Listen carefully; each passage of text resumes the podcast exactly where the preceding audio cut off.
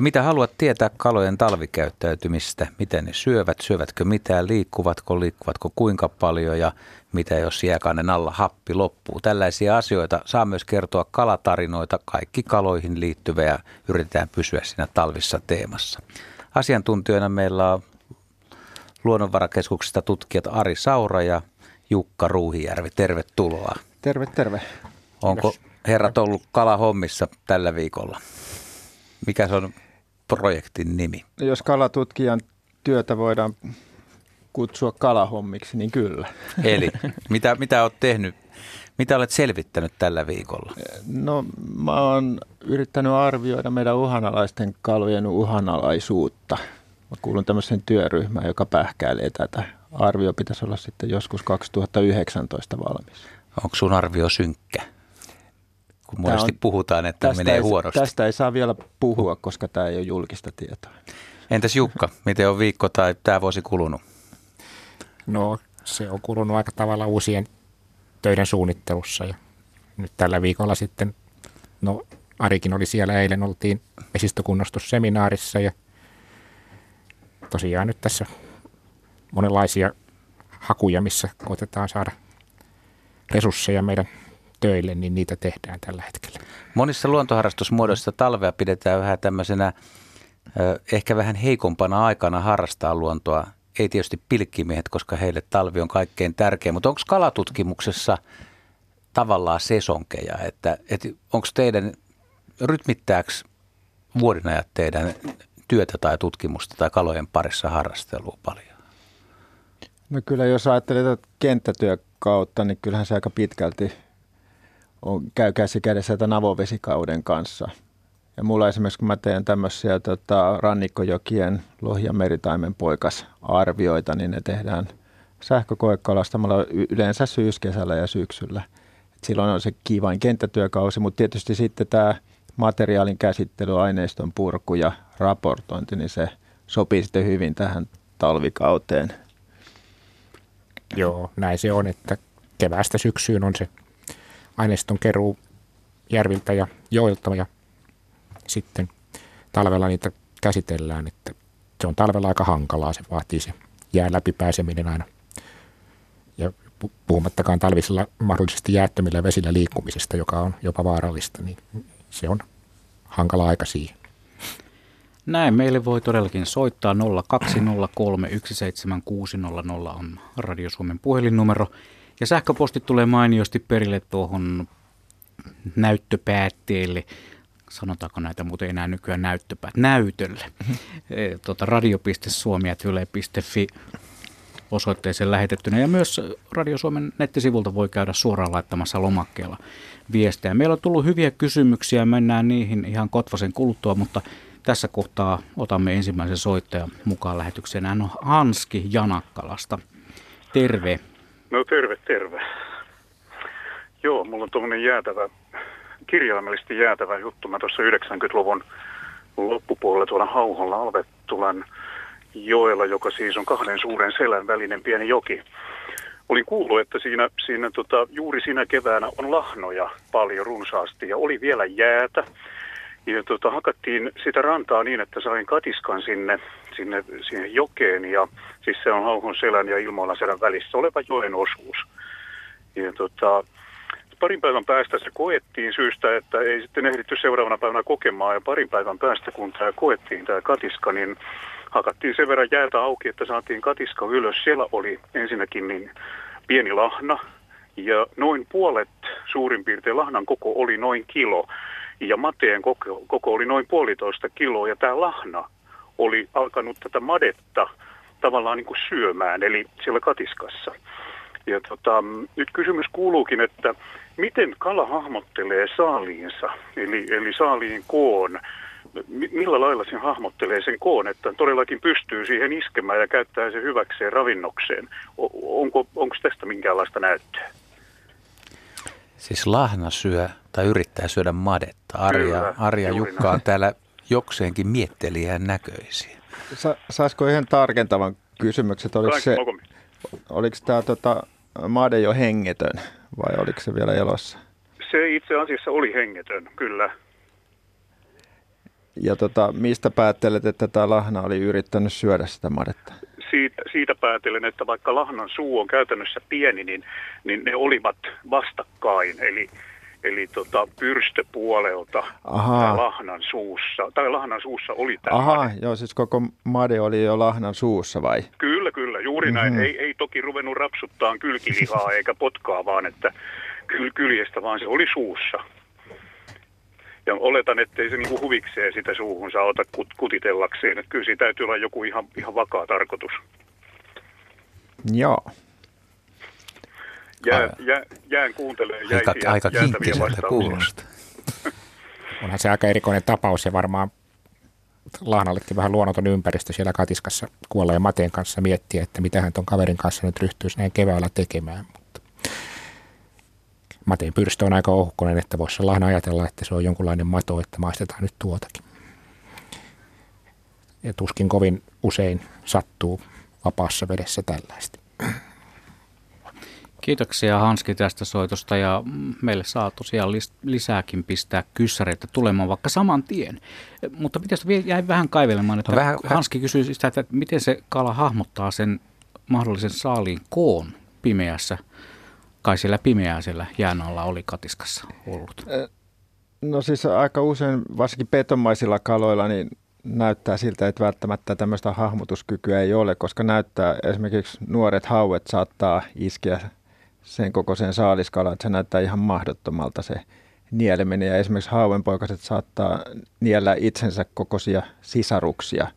Ja se nieleminen voi tosiaan kestää niin kuin useamman päivän, että sitä mukaan kun se kalan pääpuoli sulaa siellä syöjän vatsassa, niin sitä mukaan se sitten tota, vaipuu sinne kokonaan se saalis sisään. Että kun nälkä on, niin välttämättä sitten tämmöinen tota, saalin koko ei ole se, se, tota, se syömistä tai iskemistä laukaiseva tekijä, vaan ylipäätään se nälän tunne, niin saa sitten petokalat ainakin iskeytymään sitten jo, joskus jopa ihan mahdottoman kokoiseen saaliiseen.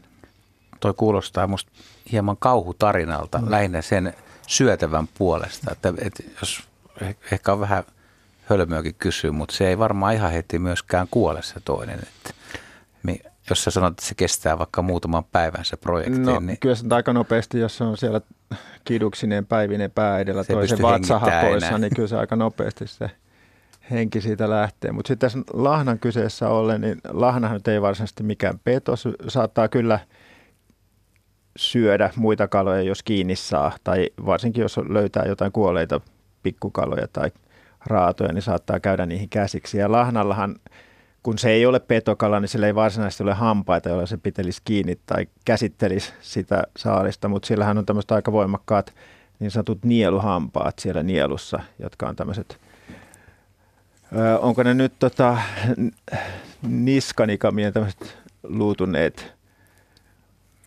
luutuneet ulokkeet, jotka ulottuu sitä nielun pinnan läpi ja sitten se pystyy niin kuin niskaansa tavallaan tälleen naksuttelemalla niin kuin rouhimaan sitten vähän karkeampaakin ravintoa, esimerkiksi simpukoita tai kotiloita murskaksi ja miksei sitten jotain pienempiä kaloja tai mateen pyrstöä jopa, vai mitäs Joo, Jukka no se mieltä? vaikuttaa tota, särkikaloilla siihen, että siitä nielusten läpi menevä ravinto niin on ikään kuin lihamyllyn läpi käynyttä, että se hyvin tehokkaasti sen mössöttää ja siitä on vaikea saada särkikalan mahassa selvää, mitä se on syönyt kovin tarkasti. Että. Mutta vielä tuosta, että miten ne saaliiksi joutuneet kalat, niin kuinka niille käy, niin hauen vatsastahan joskus löytyy pieniä kaloja ihan elävänä. Että minäkin olen joskus perannut talvisen pilkkihauen, jossa putkahti perkuupöydälle pieni ruutena, joka eli vielä akvaariossa pitkään sen jälkeen. Että tuota, ja se oli ollut monta tuntia siellä hauen maassa. oi joo. Mutta ruutana on ehkä erikoistapaus tässä selviytymisessä. Se on sitkeä kaveri muutenkin, mutta se ei, ole kala, se ei kuulosta kovin mukavalta kuolemalta myöskään sitten mm. kalamaailmassa. Toi, Mutta kyllä justiin särkikalat, joita lahnakin on, niin kyllä ne tilaisuuden tullen syö pieniä kaloja tai sitten niin kuin Ari kertoi, niin, niin kuollutta kalaa. Että kalat on aika kaikki ruokaisia siinä suhteessa. Vaikka se lahna ei petokala varsinaisesti olekaan. Mm. Olen saanut uistelemalla lahnan. Se ei liene kovin harvinaista, jos käyttää hyvin semmoisia pieniä pari senttiä pitkää vaappua, vetelee kesäillassa soud- soudelleen perässä, niin luulin saaneeni isonkin kalan. No olihan se isohko lahna kylläkin, mutta olen tunnettu näistä kalajutuistani. Mauno seitsemän vuotta Kuopiosta on lähestynyt meitä ja hän kysyy, että miten kalat selviää talvella, kun on niin kylmä. Mauno on asian ytimessä. Miten kalat selviää talvella, kun on niin kylmä? Kalathan on niin sanotusti vaihtolämpöisiä eläimiä, eli ne on samanlämpöisiä kuin se ympäröivä vesi. Ja silloin, jos se vesi menee kovin viileäksi, niin silloin sen kalan kaikki elintoiminnot ja aineenvaihdunta myöskin laskee hyvin alhaiselle tasolle. Ja useimmilla kaloilla sitten tämä talvisaika onkin tämmöistä hiljaiselua, että silloin ei, ei hirveästi liikuta eikä hirveästi syödä eikä varsinkaan kasveta sen talven aikana. Tosin onhan meillä poikkeuksia esimerkiksi made ja ehkä jotkut simput myöskin, jotka on enemmän tällaisia talviaktiivisia. Tästä täytyy ottaakin kiinni, koska täällä on Pirjo Ruhanen nimenomaan kysynyt tätä, kun on talvikalailta tai kalojen talvi, niin, niin mikä tekee joistain kaloista tai voi, onko meillä perusteluja sanoa, että on, on talviaktiivisia kaloja? On, on toki. Hmm. Made esimerkiksi niin on niin kylmää veteen sopeutunut laji, että se aktiivisesti syö ja, ja kasvaakin talvella ja sitten taas kesälämpöisessä vedessä ei, ei kasva, vaikka varmaan vähän syökin. Härkäsimppu on toinen sellainen, joka myös kutee talvella aivan kuten madekin, että kyllä se vaihtelee. Jotkut kaloilla on semmoinen tietty lämpötila-alue, jossa ne on aktiivisia ja sitten tämmöiset lämpöisen veden kalat, jotka kesällä on aktiivisia, niin ne on talvella usein aika passiivisia. Ja, ja sitten toisinpäin taas, että vaikkapa mateet hakeutuu kesällä sitten syvänteeseen viileeseen veteen, jossa ne pärjää paremmin kuin lämpimässä, lämpimässä pintavedessä. Niin. Tosi pienet mateet elää usein joissa, jossa on aika lämmintä vettä kyllä. Joo, tai tämmöisissä mm. rantojen kivikko mm. tai somerikkoalueilla hyvinkin matalassa. Mutta pienillä kaloilla usein, hauilla on vähän sama juttu, että pienet hauet kyllä pärjää lämpimämmässä vedessä kuin isot. Niillä voi olla vilkkaampi se aineenvaihdunta ja vilkkaammat elintoiminnot, mutta ne myös syö enemmän niin kuin suhteessa siihen kokoonsa kuin isot Juu. kalat. Se on ihan tyypillistä, että kalan poikaset yleensä hakeutuu lämpöisempään veteen kuin aikuiset kalat ja varsinkin näillä syksyisin tai talvisin kutevilla lajeilla, niin se kalojen mädin kehitys, niin se vaatii sitä viileämpää vettä kesällä. Mutta Mauno, Mauno tuossa kysyi siitä kalojen tai talvesta ja talven mm. kylmyydestä niin poikasille, niin siis Siinä Ari sanoi, että kun on vaihtolämpöisiä, niin se, mutta usein puhutaan siis, että, että, että talvi on kuitenkin niille ensimmäisille poikasille vaikea. Mikä siinä on sitten niin vaikea? sitä ensimmäistä talvea, viet, kun poikaset viettää ensimmäistä talvea, eli esimerkiksi kevätkutuisilla kaloilla, jos kutu menee hirveän myöhään ja on kylmä kesä ja niin poispäin, ja ne on aika pieniä sitten siinä vaiheessa, kun tulee se ensimmäinen talvi, niin saattaa tulla semmoinen tilanne vastaan, että, että se poikasen energiavarastot ei sitten riitä viemään sitä talven yli. Ja silloin tämmöisinä vuosina usein sitten esimerkiksi ahven kannassa voi syntyä tämmöinen niin sanottu heikko poikasvuosiluokka, että jos on huonot olosuhteet siinä pienpoikasvaiheessa. Sitten taas semmoisina kesinä, jolloin on hyvin otolliset olosuhteet, lämmin kesä ja pitkä kesä ja leuto syksy, jolloin poikaset tehtiin varsin isoiksi sitten sen ensimmäisen kesän aikana, niin yleensä syntyy hyvä poikasvuosiluokka ja poikaset menestyy paremmin sitten sen talven yli. Mutta siis pitäisikö niiden pienten poikasta, jos vaikka ne olisi myöhässä kehittyneitä, niin niiden pitäisi kuitenkin, vaikka talvi ei yleisesti ole sitä ruoka-aikaa tai kylmässä ei tarvitse niin paljon ravintoa, niin pitäisikö niille löytää eläinplanktonia tai kasviplanktonia vai vielä pienempää kalaa, että mistä niillä sitten on pulaa tar- tavallaan, että jos tulee? No useimmat kalanpoikaset käyttää eläinplanktonia pääravintona ja merkittävä osa siitä, eli vesikirput, niin niitähän ei talvella juuri ole siellä vedessä tarjolla, vaan ne talvehtii tämmöisenä lepomunina järven pohjassa. Siellä on jonkun verran hankajalkaisia, mutta ne on huomattavasti parempia uimareita kuin vesikirput ja pystyy pakenemaan tämmöistä kylmästä jäykkää kalaa. Eli niillä on hyvin vaikea saada kiinni ravintoa talvella tämmöisillä muutaman sentin kaloilla, varsinkin järvissä, ehkä meressäkin. Ja, ja sitten toisaalta eihän ne paljon kulutakaan, kun ne on niin kylmässä, eli elintoiminnat on hitaita, mutta käytännössä siinä usein eletään sillä varastoravinnolla, mitä on onnistuttu keräämään. Mutta kuitenkin, on niin kuin mm. syö, kuitenkin olisi syötävä. Kyllä ne jonkun verran syö, jos vaan saavat kiinni sitä ruokaa. Mutta voiko, mm-hmm. voiko tätä verrata esimerkiksi lintuihin, kun ajatellaan, kun tulee ensimmäinen talvi ja ensimmäisen vuoden poikastakin on aina niin kuin vähän heikommassa asemassa, mutta tavallaan niin monilla linnuilla on suht hyvä höyhenpuku ja ne, jotka jää tänne talvehtimaan, niin ne kestää sen talven, jos ne saa ravintoa.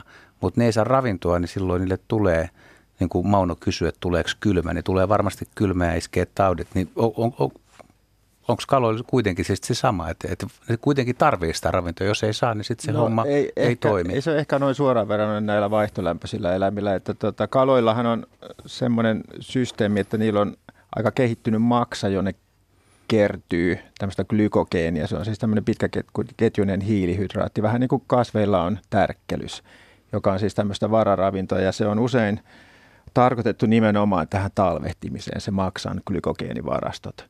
Ja kalat pystyy aika pitkälti niin kuin syömättä näitä vararavintoja hyödyntäen talvehtimaan. Mutta sitten pienillä kaloilla tietysti on pieni maksa ja se saattaa se glykogeenivarasto sitten loppua kesken, jos ei se ole kesän aikana näillä vesikirpoilla sitten lihotettu se maksa oikein kunno, kunnolliseksi. Näin, ja sitten me otamme Imatralta Esan mukaan lähetykseen. Terve Esa. Terve.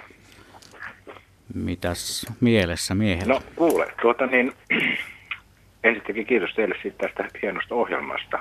Nyt oli vaan niin mielenkiintoinen tämä, tämä kalajuttu. Me on tässä 30 vuotta yli harrastanut tasapaino-ongintaa Saimaassa, Vuoksessa, etupäässä näissä kahdessa, kahdessa paikassa. Ja me on tehnyt tämmöisiä havaintoja. Eh, kuhan tavoitti yleensä tuolta sanotaan 16-23 metriä pilkillä talvella. Ja nyt meillä on käynyt tässä Imatran vuoksi semmoinen, semmoinen tota, niin positiivinen asia, että kuha on tullut kuuden ja yhdeksän metrin väliin. Ja tätä on sitten ihmetelty. Minulla kyllä yksi reissu oli sille, että kymmenen minuutin aikana tuli kolme kuhaa. Suurin oli kolme puoli kiloa, sitten oli kaksi puoli kiloa ja sitten oli 1,7 kiloa. Ja minä tätä ihmettelin, kun siihen ei ole koskaan kukaan saanut kuhaa. Ja nämä kuhat tuli kuudes metrissä. Ja sitten minä sitä asiaa selvittelin ja kyselin minua vanhemmilta kalamiehiltä. Ja sitten kuulin kerran äh, semmoisen ohjelman jossain, se ei ollut teidän ohjelma, mutta se oli joku tämmöinen, ihan radiosta se taisi tulla, että kuha on ainut kala, Tämä on siis, tämä minä en tiedä tätä, minulle vaan näin sanottu, että kuhan ainut kala, joka ensimmäisenä reagoi ilmastonmuutokseen. Ja, ja tota, et sitten sen takia se kuulemma nyt tulee. Ja sen jälkeen se on myös pysynyt tässä kuuden ja yhdeksän metrin, että sitä saa nyt meille täällä vuoksessa semmoisesta syvyydestä tosi komeata kuhaa. No niin. No niin, tässä Jukka varmaan osaa niin. tuosta kuhasta puhua enemmänkin ja tästä ilmastonmuutoksen vaikutuksesta kuhakantoihin ylipäätään. Mutta mä voisin ehkä tästä ensin pohjustaa vähän, että minkä takia nämä kalat on nykyään eri syvyydessä talvella kuin aikaisemmin. Tämä sama ilmiöhän se on monilla muillakin järvillä havaittu ja varsinkin tässä rannikolla on havaittu se, että semmoiset alueet, missä kuhat aikaisemmin talvehti, hyvin syvissäkin jopa 30 metrissä, niin ne on lähes kuhattomia nykyään talvella – ja sen sijaan hyvinkin matalista Lahden pohjukoista löytyy talvella kuhia, jopa ihan alle metrinkin syvyydestä, syvyisestä vedestä. Ja ainakin rannikolla on semmoinen ilmiö, että täällä on särkikalat, varsinkin salakka, runsastunut erityisen paljon tässä viime vuosina. Osittain ehkä rehevöitymisestä, osittain ehkä tästä ilmaston lämpenemisestä johtuen. Ja nämä suuret salakkaparvet, ne haluaa tai niille, on mieluista talvehtia näissä merenlahtien perukoissa ja jokisuissa. Ja mun käsitykseni mukaan ainakin kuhat on talvellakin kuitenkin, vaikka ne on vähän eleisempiä ja liikkuu vähemmän, niin näiden saalis ravitokalojen perässä siellä. Et se käsitys mulla on, sitä nyt ei ihan tarkkaan tiedetä, että mistä tämä tämmöinen käytös on, käytösmuutos johtuu, mutta että luultavasti ne on ravinnon perässä siellä talvellakin. Mitäs mieltä Jukka on tästä mm. Joo, kuhaproblematiikasta? Sitähän on pohdiskeltu paljon. Perinteisesti kuhat loppusyksyllä on mennyt syvänteisiin ja olleet siellä sitten ainakin alku- ja keskitalven ja no sitä nyt ei ihan varmasti tiedetä, kun niitä on vain sieltä kalastettu, että kuinka paljon niitä sitten on ehkä muuallakin, mutta se voi osaksi johtua siitä, että kuha on nyt monessakin vedessä paljon enemmän kuin mitä sitä on ollut muutamana edeltävänä vuosikymmenenä ja silloin niitä kaloja riittää erilaisiin elinympäristöihin, että ei tuo 6-9 metrin syvyys mikään poikkeuksellisen matala ole. Vuoksihan on virtaavaa vettä vielä kaiken lisäksi, että se, siinä ei ole tämmöistä lämpötilakerrostuneisuutta kovin vahvaa niin kuin järvessä on talvella. Eli se syy, miksi ne kuhat menee sinne syvälle talvella on se, että siellä on jonkun verran lämpöisempää vettä, joka tarjoaa niille ilmeisesti sitten paremman mahdollisuudet saada ravintoa myös. Jotkut niiden ravintokalat, niin kuin vaikka kuoreet esimerkiksi, saattaa myös olla talvella aika lailla syvällä. Että tuommoisessa virtaavassa vedessä vesi on tasalämpöistä ja, ja siellä se syvyys ei sitten, sitä ei sen lämpötilan perusteella oikein voi valita. Joo, tässä on minun käyntikerrot on keskimäärin, kun minulla tämmöinen niin talviliikuntaharrastus samalla, niin tota, minun käyntikerrot on kolme kertaa viikossa noin keskimäärin. Joskus tulee poikkeuksia puoleen ja toiseen. Ja, ja siksi tämä on, on niin mielenkiintoinen tämä kuha-asia, kun minä olen käynyt tässä samassa paikassa 25 vuotta. Ja, ja nyt se vasta on se kuha tullut siihen. Ja tämä on niin se niin mielenkiintoinen, että, mm. että nyt sitten kaikki, kaikki tietysti nyt tulee niiden kuhien perään, että on hyvä kala, kun sen osaa valmistaa. Ja, mutta sitten minulla tämä, tämä, saanko me pikaisesti kysyä tai kertoa teille yhden, yhden tämmöisen lyhykäisesti yhden asian. Ole hyvä. Ja tämä, hei, tämä, tämä tota niin, äsken se, te puhutte siitä lahnasta, niin minulla on käynyt tämmöinen tapaus, lahna, me olin tota, niin vetämässä uistinta ja uistin oli tuommoinen lähes, olisiko joku 12 senttiä pitkä ja tosi iso, muistaakseni hopea virta, semmoinen vanha se, ö, koukkujen ö, niin kuin käreestä kärkeä kolme ja puoli senttiä. Ja mä ajattelin, kun sinne tarttuu, se on semmoinen heinikko lahti, niin tuota, että siellä on nyt heinätuppat siellä minun uistimessa. Ja kun vein ylös, niin se oli puolitoista kiloinen lahna. Ja mikä se oli se juttu, siinä oli toinen mies, oli, mun setä oli siinä veneessä ja me ihmeteltiin, että miten se on mahdollista, että se pystyy saamaan kaikki koukut suuhun. Se, se, oli, se oli semmoinen, se oli niin suuri ihme kuin olla ja voi. Ja, ja se, että se käy tämmöisen uistimen niin kuin, kimppuu, eli tämän kokoisen kalan kimppuu toi lahna, niin minä sitäkin asiaa sitten selvitin, niin eräs iäkkäämpi, pitkään kalastanut mies sanoi mulle, että et oot tota tiennyt. Mies sanoi, en ole tiennyt. Hän sanoi, että lahnaa kun tulee mato, niin sanoi, sille ei riitä se perinteinen ravinto, mitä se käyttää siellä. Sen takia se myöskin käy suurimpien kalojen kimppuun. Mitäs herrat tästä sanoo? Niin no tota, lahnaahan vaivaa joskus tämä niin sanottu hihnamato, joka voi olla aikamoinen otus. Se voi näkyä ihan päälle päin semmoisena pallon, pallona siinä lahnan ma- mahassa, mutta tota, en ole kyllä kuullut tätä väitettä aikaisemmin, että se, se niin kuin tekisi lahnasta nälkäisemmän. Mitäs myötä Jukka on tästä hihnamadon vaikutuksesta lahnan en, ravintokäyttäytymiseen? En usko, että sillä on semmoista yhteyttä, mutta kyllä se lahna niin kun tilaisuuden tulee yrittää syödä kalaakin, kyllä se on useimpien isojen kalojen ominaisuus. Että tuota. Ja sitä lahnan suusta vielä, että siellähän on semmoinen aikamoinen putkisuu, että se pystyy sen yllättävän suureksi aukaisemaan. Siinä on semmoinen tavallaan semmoinen torvimainen jatke siinä tota, huulten takana, että se, silloin kun se tekee sen niin sanotun imasuliikkeen, niin se on yllättävän suuri se lahnan suu. Se ei näy, näytä päälle päin niin suurelta kuin mitä se, se todellisuudessa on. hyvin venyvä kyllä. Joo. Joo. Mm. Selvä, kiitoksia Esa näistä mielenkiintoisista tarinoista. Ja meille voi edelleen soittaa 0203 17600 on puhelinnumero. Mirjami tuossa lasin takana vastaa ja ottaa sitten meille sopivat soittajat mukaan lähetykseen. Juha. Tuossa ennen lähetystä lämpössä vähän puhuttiin, että mitäköhän ihmiset kysyy, niin ei kyllä kukaan ajatellut, että lahnoista tulee pari tämmöistä lahnojen ruokailutottumuksista. Ainakin meikäläisen on yllättänyt nämä kysymykset. Mutta täällä on Tarja Parviaisella, hän, hän on jäänyt vaivaamaan tämä jääkannen tuleminen järviin, lampiin ja jokia, se pimeys siellä. Niin kun siis järvi saa jääkannen ja siellä sataa lunta, niin onko siellä kaikkialla niin kuin tasaisen pimeitä vai onko siellä valosia tai eri, erilaisia kohtia ja hakeutuuko kalat jostain syystä niin kuin eri paikkoihin? No tietenkin silloin, kun järvi tai lampi jäätyy, niin se, sehän alkaa, sehän hiljenee siellä veden virtaus esimerkiksi. Et tuulen vaikutus lakkaa silloin välittömästi. Tietysti jos sinne virtaa jokia tai on lähteitä tai muuta, niin semmoista aiheuttaa virtauksia siellä jään allakin. Ja se, että miten siellä näkee, miten se valo tunkeutuu, riippuu tietysti pitkälti siitä, että kuinka paksu lumikerros on siinä jään päällä. Et tietysti niissä paikoissa, missä on ohuemmin lunta, niin valo tunkeutuu paremmin. Ja sitten tietysti riippuu myös siitä, että kuinka syvää vettä se on, että ulottuuko se valo sitten sinne pohjalle asti.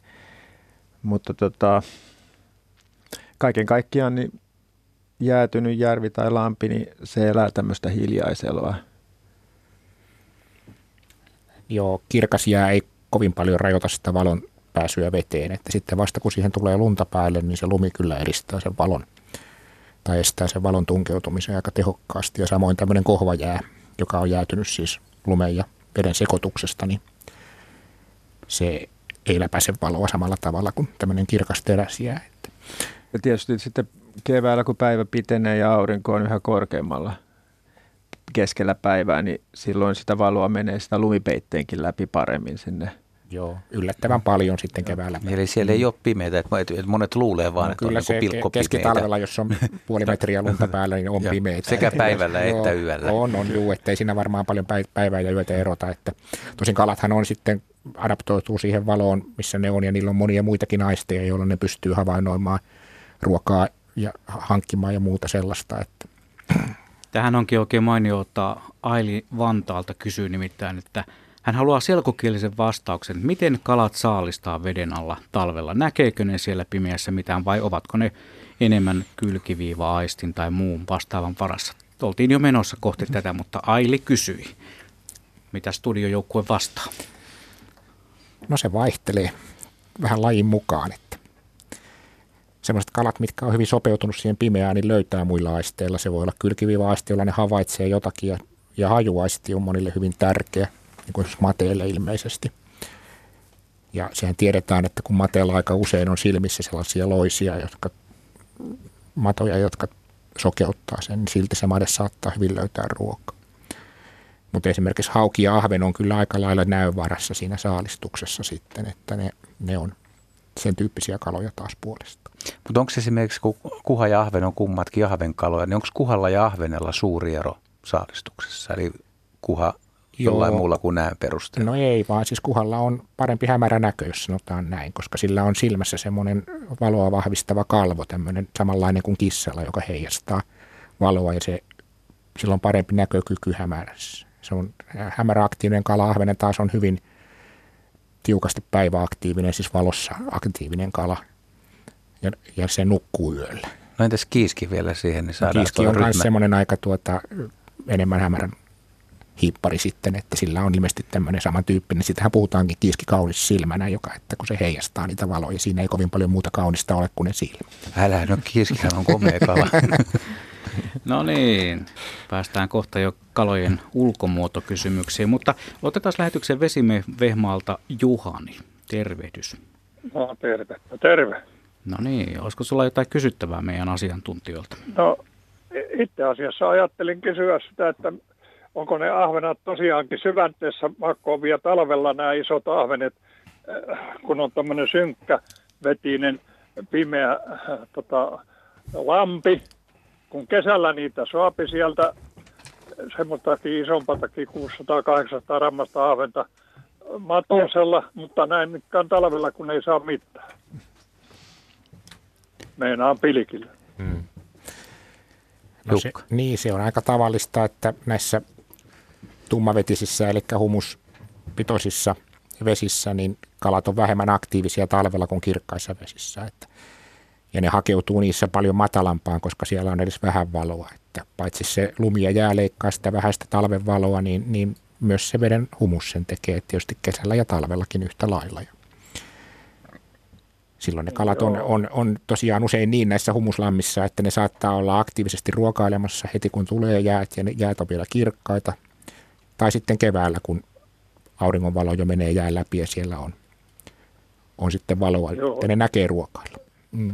tuosta oli nyt kuitenkin käsittävinä niin sen, että niitä ahvenia ei tarvitse välttämättä kaivella sieltä syvänteistä, jos sieltä 7-8 metriä löytää semmoisesta järvestä tai passista, mikä on tämmöinen synkkävetinen, vaan niitä voisi löytää sieltä metrissä sitten. No kyllä se usein näin on ja vallankin jos se on pieni lampi, niin siellä syvänteessä on sitten talvellakin usein aika heikosti happea, että kalat ei siellä välttämättä voi olla. Niin, niin. Tämähän on ihan uutta, uutta tuota, kun ei nyt niin kovin monia vuosia, vuosia ole tuota, tätä harrastanut sieltä. Olen noiden Vesijärvien ja Päijänteiden varassa ollut, mutta nyt ajattelin, että pitäisi se joskus saada kesällä, jos on saanut iso ahvene, niin talvellakin se iso, vaan eipähän niitä ole vielä näky. Kokeilepa kirkkaan jään aikana ja vähän matalammasta, niin voi vaikka tärkeä. Niin. Mm-hmm.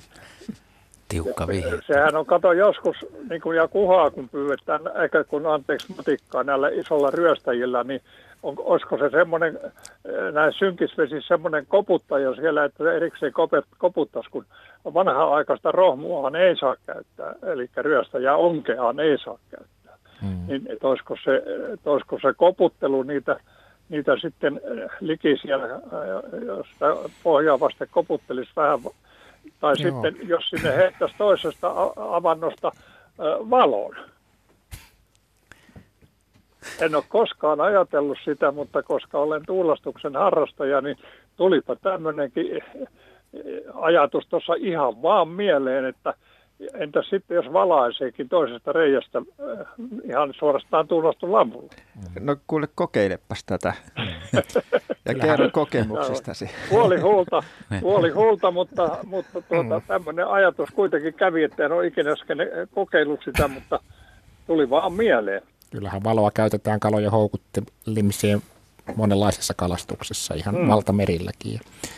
Hmm. Muistelen, että joskus oli joku semmoinen pilkkimallikin, jossa oli olevinaan tämmöinen valo, että se ei se kovin suurta menestystä saavuttanut, mistä sen tietää. Ja aina kun uusia noita härpäkkeitä tulee markkinoille, niin kaikki kalamiehet sitten rynktää sankoon joukoin niitä hakemaan. Todetakseen sitten vaan myöhemmin, että ei se ollut tämäkään se ottiviehe. Juhani, kiitos soitosta. Tuo valoa avantoon idea oli aika houkutteleva. Sellainen, niitähän on esimerkiksi ledivalaistimia, hyvinkin tehokkaita, pattereillakin toimivia, niin semmoinen vaan matkaan ja siihen pilkkireijän viereen toinen valoreikä.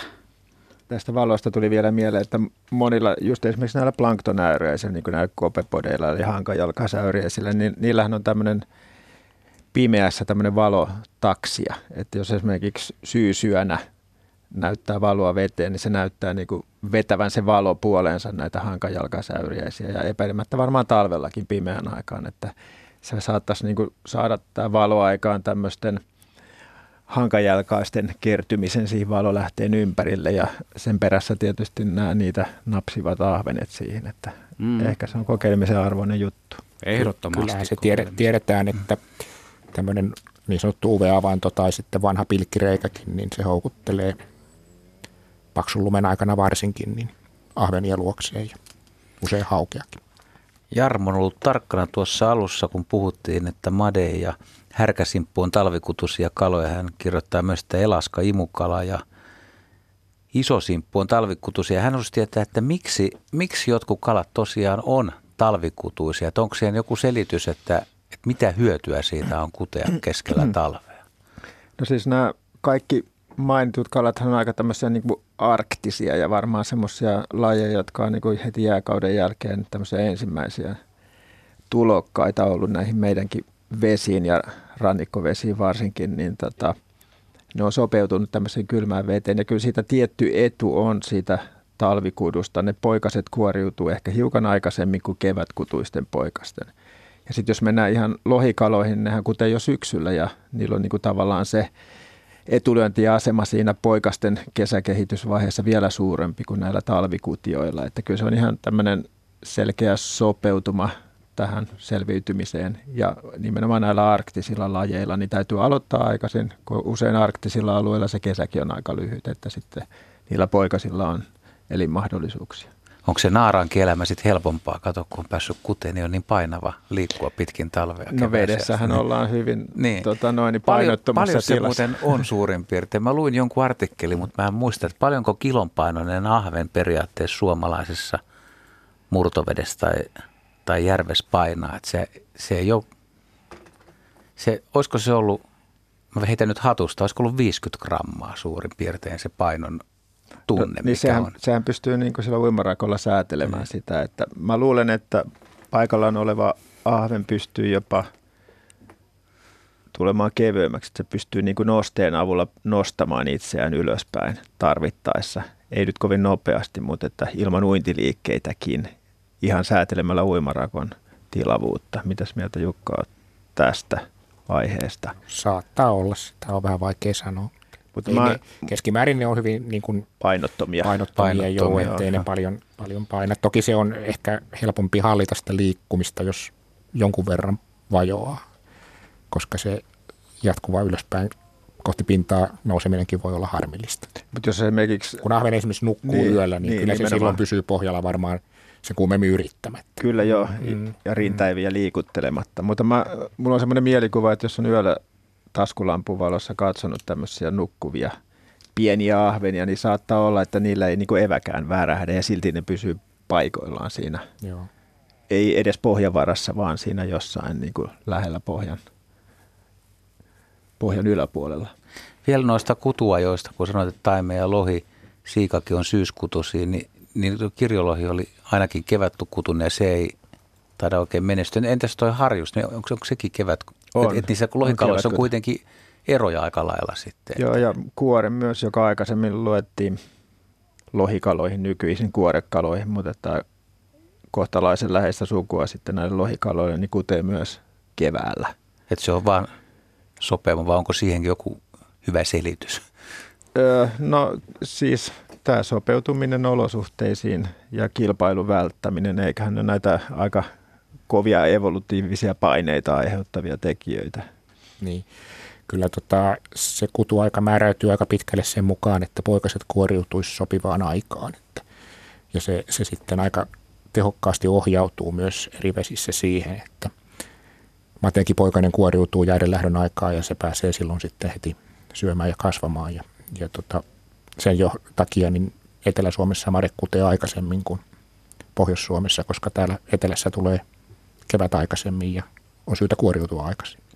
Mutta onko näillä talvikutuisilla kaloilla, kun ne kutee, niin se, se tavallaan verrattuna kesällä lämpimässä kuteviin, niin ne, ne mätimunat kuoriutuu kuitenkin paljon nopeammin, että talvikutuinen kala, niin se, se, että sieltä poikainen tulee, niin se kestää suhteellisesti kuitenkin paljon pidempään kuin kesäkutusella. Kyllä mateella kestää ainakin kevääseen asti. Joo. Se kuoriutuu niin. samoihin aikoihin kuin näiden vaikkapa Siia ja muikun poikaset, jotka on kuudettu muutamaa kuukautta aikaisin.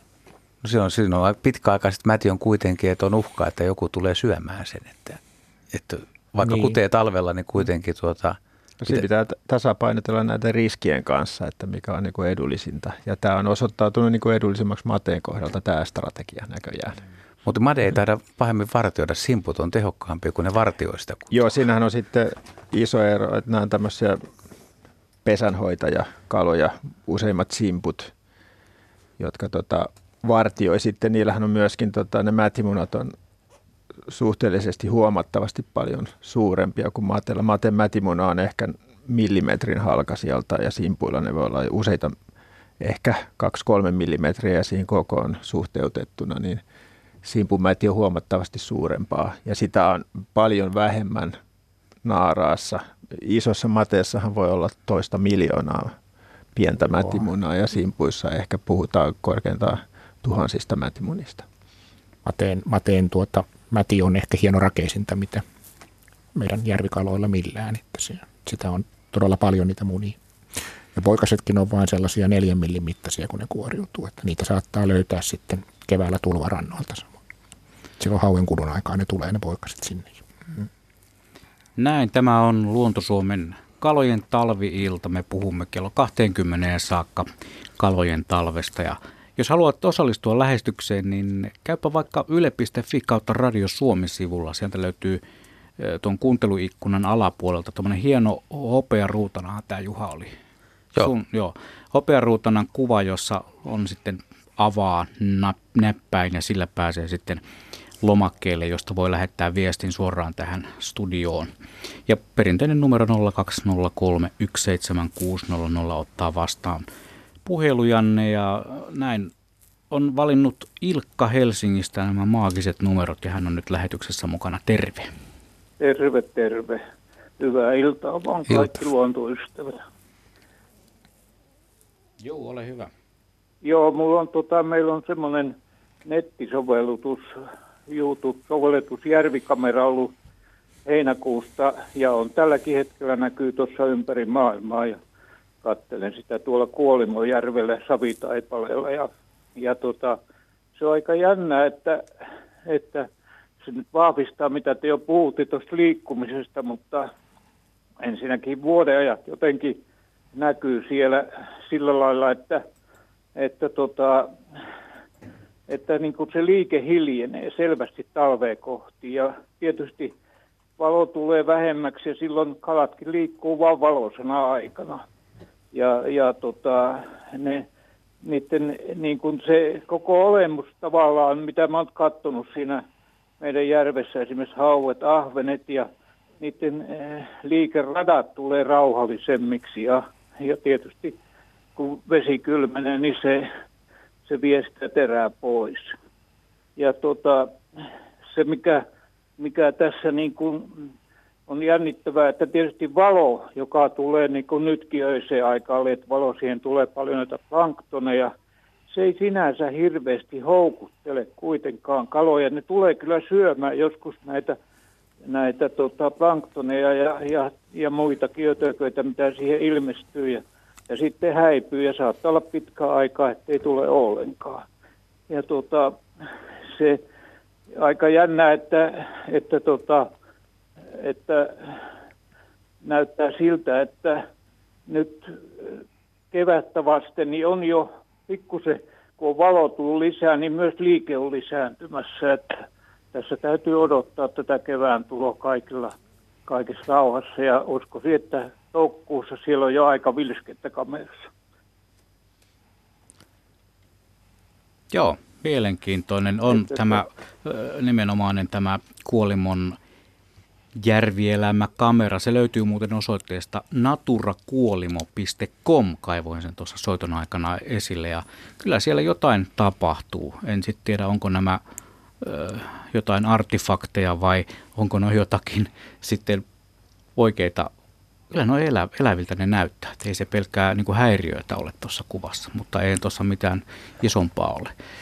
Radiossa on vaikea selittää tällaista ja katsojia näyttää tulevan koko ajan lisää eteen. No itse asiassa mäkin hmm. päivällä katsoin tuota samaa kuolimon vedenalaiskameraa ja siellä tosiaan särkiä ainakin vilahteli jokunen siitä ohi. Tai ei nyt oikeastaan näin talvisaikaan vilahtanut, vaan hita, hitaasti lipui siitä kameran, kameran ohitse. Tämähän on sinänsä ihan mielenkiintoista, mitä tämä nykytekniikka, minkälaisia mahdollisuuksia tämä meille luokaan. Että tätä on käytetty jo kalan tutkimuksessakin tässä viime vuosina hyödyksi tätä videotekniikkaa ja esimerkiksi – tuolla Kymijoen kalaportaissa Korkeakoskella ja Koivukoskella, missä seurataan lohikalojen ylös nousemusta siellä jois, jokeen, niin tota, sinne on asennettu tämmöiset videokameralaitteet tämmöisten kalalaskurien lisäksi. Ja itse asiassa ne on osoittautunut aika tehokkaiksi kapistuksiksi, että siellä pystytään niin kuin kuvaamaan jatkuvalla kuvauksella sitten näitä ylösnousevia, jokeen ylös nousevia kaloja ja sitten tota, niitä, sitä videomateriaalia sitten pystytään tämmöisillä hahmon tunnistusohjelmilla sitten purkamaan ja löytämään ne kalat siitä videomateriaalista sitten jälkeenpäin. Jos teille annettaisiin nyt niin kuin täydet resurssit ja kummallekin omat, omat niin parhaat mahdolliset kamerat, niin mitä Suomen järvissä tai suomalaisissa vesistöissä, niin mitä te haluaisitte selvittää? Mihin te laittaisitte kamerat? No nyt tähän vuoden aikaan mä veisin mielelläni sen mateiden kutupaikalle. Että. Sä haluaisit nähdä pientä joo, säpinää siellä. Joo, siellä varmaan tapahtuu kaikenlaista. Ja tuota, tähän mainittanut nyt vedenalaiskuvaaja Pekka Tuuri, niin tässä on käsittääkseni hän on yrittänyt mennä sinne sukeltamaan ja, ja kuvaamaan mateita. En tiedä, onko Pekka onnistunut siinä jo, mutta suunnitelma ainakin oli. Että, ja taktiikka on se, että istutaan oikealla paikalla järven pohjassa talviyönä ja odotetaan kameran kanssa. Pekka on sinnikäs kaveri. Saattaa olla, että tuossa seuraavalla tunnilla kuullaan mm. vähän, että miltä siellä jään alla näyttääkin. Että. Se olisi hyvä, jos tulisi suoraan lähetykseen mukaan mm. sieltä veden alta. Sitten sit oltaisiin jo aika se, kovan äärellä. Mutta tuommoinen kamera olisi kyllä kiva asia. Mitä Sari, mitä, mitä sä haluaisit? No Saat, jos se talvi on vaikea, niin ihan mitä tahansa niin kuin kalamaailmassa, niin mikä mm, olisi semmoinen, mikä olisi kiva nähdä? No kyllä, siis kun mä oon kuitenkin tämmöinen vaelluskala-ihminen ja taimentutkija, niin mua kiinnostaa kyllä se, että missä ne lohen ja taimenen poikaset, mä, mulla on niin kuin tiedossa, että missä ne on, siellä, kun nehän pakenee sieltä varsinaisilta poikasalueilta talveksi koskipaikoista ja menee tämmöisiin enemmän su, suvantomaisempiin paikkoihin, niin mua kiinnostaisi nähdä, että miten ne tämmöiset niin kuin reviirikalat kesällä tiukasti omaa reviiriä puolustavat poikaset, niin miten ne käyttäytyy siellä talvisuvannoissa, koska niitä täytyy pakkautua tiettyihin paikkoihin vähän enemmän ja tihemmäksi, tiheämpiin laumoihin tai parviin kuin kesäaikana. Että se olisi aika mielenkiintoinen.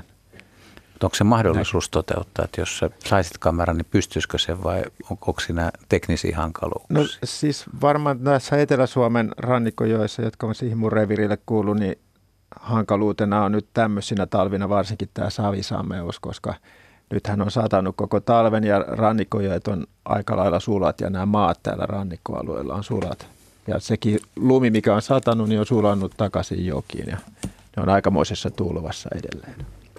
Yle, Radio Suomi. Talvellahan saa vähän muistella kesää. Niin onko jotain semmoista niin kuin kesäkalaa, joka, jota voi sanoa, että se on täysin kesän lapsi? Jukka. Joo. No kyllähän ne kaikki joutuu talvella olemaan ja oikeastaan meidän kaloista niin kuin sellaisia selvästi talven aikana joko horrostavia tai hyvin passiivisia, niin on tosiaan ruutana ja ehkä suutari. Ja, ja sitten myös ankerias on talvella varsin passiivinen. Taitaa olla siellä pohjan kolossaan pääasiassa talvena.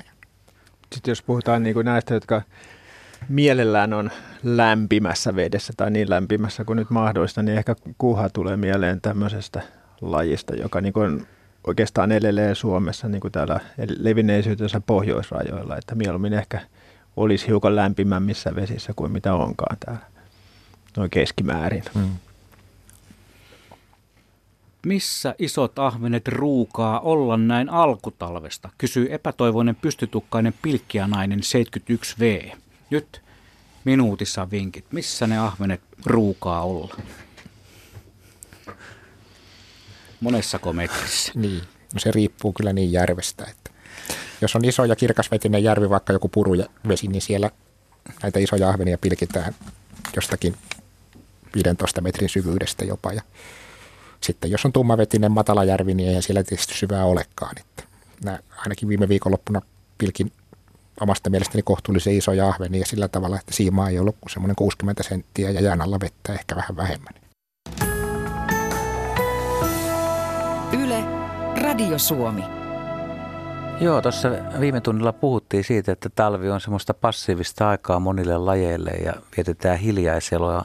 Mutta viimeaikoisten tutkimusten mukaan niin kaloilla on myös sosiaalisia suhteita ainakin jonkun verran ja ne voi tehdä yhteistyötä saalistaessa ja parvikäyttäytymisessä. Niin miten Sari sanot, talvi, jos siellä on pienempi porukka, saat valita lajin tai jonkun, niin onko, on, vaihdetaanko siellä minkään – asteisia mielipiteitä keskenään. Miten sä näet tämän kalojen, kalojen tavan kommunikoida keskenään? No jos ajattelen nyt vaikka tuommoista talvi, talvista ahvenparvea, joka aktivoituu sitten keväällä, kun aurinko vähän alkaa jo tunkea niitä säteitään sinne jääpeitteen allekin, niin tämmöinen parvi, parvikala, niin kyllä sillä on, on jonkinnäköistä sosiaalista käyttäytymistä. Se ei ole ehkä niin – niin tämmöistä älyperäistä kuin ni, näillä nisäkkäillä tai linnuilla on parvikäyttäytyminen. Ehkä uskalla väittää, että kalat ei ehkä ole niin sosiaalisesti kehittyneitä kuin nämä, nämä lämmiveriset eläimet, mutta että selvästi kalathan ainakin oppii. Että sen on, on nähty jo kalanviljelyssä jo vuosisadat, että ne oppii, ne oppii tuntemaan esimerkiksi ruoka-aikoja, ne oppii tuntemaan sen, joka ruokkii niitä ja monennäköisiä muita asioita. Ne oppii myös toisiltaan asioita. Ja tämmöinen ruokaileva ahvenparvi, niin jos joku sieltä yksilöstä keksii jotakin siitä parvesta, esimerkiksi hyviä saaliskohteita, niin muut kyllä reagoisi hyvin nopeasti ja, ja tota, pyrkii tietysti samoille apajille. Ja jossain määrin saattaa olla siis tämmöistä ihan sosiaalistakin ryhmäkäyttäytymisestä tämmöisessä parvella. Esimerkiksi jos ajetaan pikkukalaparveja takaa, niin ahvenparvi saattaa ryhmittyä siihen pikkukalaparven ympärille sillä tavalla, että ikään kuin saa ne siitä paremmin kiinni. Mä en tiedä sitten, mitä mieltä Jukka on näistä, näistä ja onko näitä kalakäyttäytymistutkimuksia sitten tehty enemmän muilla lajeilla, mutta että kyllä niillä parvikaloilla varsinkin on jonkin sortin tämmöistä sosiaalistakin vuorovaikutusta. Mm. Joo, sitä on jonkun verran kai tutkittu, että pystyykö ne kalat tunnistamaan toisiaan yksilöinä ja mun käsittääkseni on kyllä päädytty siihen, että niillä on siihen kyky. Että Mutta että tietävätkö kuka on isäni ja äitini, niin sitä epäilen, että eivät tiedä. Ainakin surutta voivat syödä joko sisaruksiaan tai lapsiaan kalat ilman sen suurempia tunnun, tunnotuskia. Kivinilkka lienee siinä niin kuin aika hyväkin. Vai naaras? Niin, no, niin. niin, kyllä sen jälkeen kun poikas on synnytetty, niin hetken päästä ne on jo sopivaa riistaa sitten. Ei ole äidinvaistut jätetään, ihan. jätetään suosiolla nuo tunnontuskat vain meille ihmisolennoille. Tota, Pohjois-Savosta meille on soittanut Tuomo. Terve. Terve. Sulla oli jotain kysyttävää. Kyllä. Merilohesta kyse. Suomen merilohet, mitkä menee tuonne Torniojokeen ynnä muuhun kutemaan. Jääkö ne kalat sinne talveksi? Kuollaiko ne sinne? Vai missä vaiheessa ne palaa tuonne merelle, koska niitä tuolta juhannuksen maissa, niitä ta, niin sanottuja talvikoita, isopäisiä laihoja kaloja saapi tuolta Pohjanmereltä. Että missä vaiheessa ne palaa sieltä vai, vai tuota, palaako ne yleensäkään ollenkaan sieltä, että Pohjois-Amerikassahan nämä kuollee kaikki, mutta miten tämä Suomen merilohi Joo, ne Pohjois-Amerikan lohikalalajit, jotka tota, noin, niin, kuolee kudun jälkeen, niin ne on ihan eri lajeja, nämä niin, niin sanotut Tyynemeren lohet. Et niillä aika monilla on semmoinen se elämänkierto, että kudun jälkeen sitten kuollaan ja se on niin kuin kerrasta poikki. Mutta tämä meidän lohi, jota Itämeressä ja sitten myöskin tuolla Tenojoen Näätämäjoen vesistöissä, jäämeren laskevissa joissa niin esiintyy, niin sillä kyllä voi olla useampiakin näitä kutukertoja. Tosin se kuturasitus on aikamoinen ja osa niistä kuolee siihen kuturasitukseen, mutta että Torniojoessakin näitä niin sanottuja talvikoita, niin ne viettää kyllä yleensä koko talven siellä joessa ja pikkuhiljaa sitten kesän mittaa ja kevään mittaa ja kesän mittaa valuu sieltä joesta takaisin mereen vahvistumaan ja syömään sitten siellä meressä olevaa ravintoa, jota toki on paljon enemmän ja parempaa ravintoa kuin siellä jokiolosuhteissa tämmöisille täyskasvuisille lohille, mutta se on semmoista pikkuhiljaa, pikkuhiljaa valumista riippuen tietysti mihin asti siellä Torniojoessa ne on nousseet kutemaan, että etäisimmäthän nousee sinne Lätäsen enolle asti lähes 500 kilometrin päähän jokisuusta, että sieltä tietysti se paluu valumalla pikkuhiljaa takaisin, niin kestää kauemmin, kauemmin kuin sitten siellä joen alaosassa kutevilla kaloilla. Kyllä, kyllä. No vielä olisi toinen kysymys tuolta pohjoisen taimenen kutuasioista, voiko sen kysyä? Sen kuvaa, joo. joo. Kalailtahan täällä on menossa. No niin, eli lokakuun alaku pohjoisen, pohjoisen järvillä tuolla Kaamasen yläpuolella ynnä muuta pikkujärvillä – taimenen uistelu, sieltä saapi näitä lihavia kaloja ja sitten saa näitä tosi laihoja kaloja. Et onko ne laihat kalat jo siinä vaiheessa, onko ne käynyt kudulla, onko ne menossa kudulle? Vai miksi siellä on sitä kahdenlaista, eli on tosi lihavaa ja tosi laihaa? No nyt en osaa ihan tarkkaa. Nyt pitäisi olla Savikonaari täällä niin kuin vastaamassa näistä pohjoisten lohiasioista, mutta siis, siis kyllä varmaan lokakuun alku voi olla jo kutuaikaa siellä ja osa saattaa olla jo kutenut siinä vaiheessa ja sitten osa vasta menossa kudulle. Että saattaa olla juuri näin, mutta saattaa olla sitten joku muukin tekijä siihen, että miksi toinen kala on lihava ja toinen laiha. Ihan ravinto-olosuhteet ja ihan saattaa joku loinen esimerkiksi vaivata kalaa ja se jää sen takia laihaksi. Tai joissain paikoissa niin kuin saattaa olla suuri osa kalapopulaatioita populaatiosta loistevaivama siinä määrin, että, että ne ei ole oikein niin kuin kunnon, kunnon kunnossa, hyvässä lihassa niin sanotusti.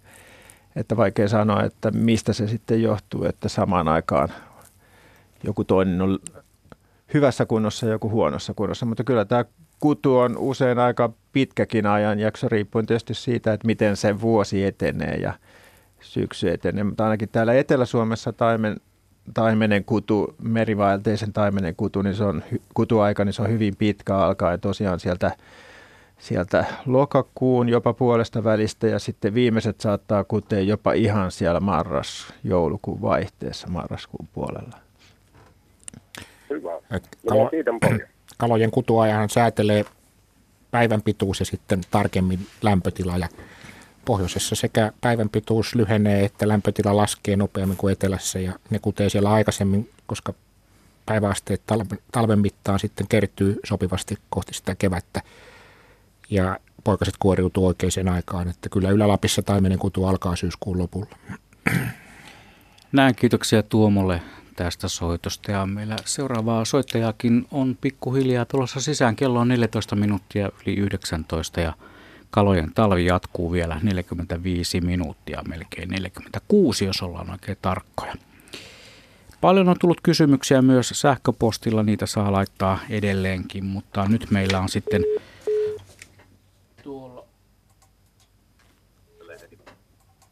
Nyt on oikea mies linjalla. Mies, josta puhuttiin tänään jo vähän aiemmin. Pekka Tuuri, terve. Terve, terve. No niin. Vedenalaisen Suomen paroni itse. No niin, terve Pekka. Hauska kuulla. Terve. Terve Ari, terve.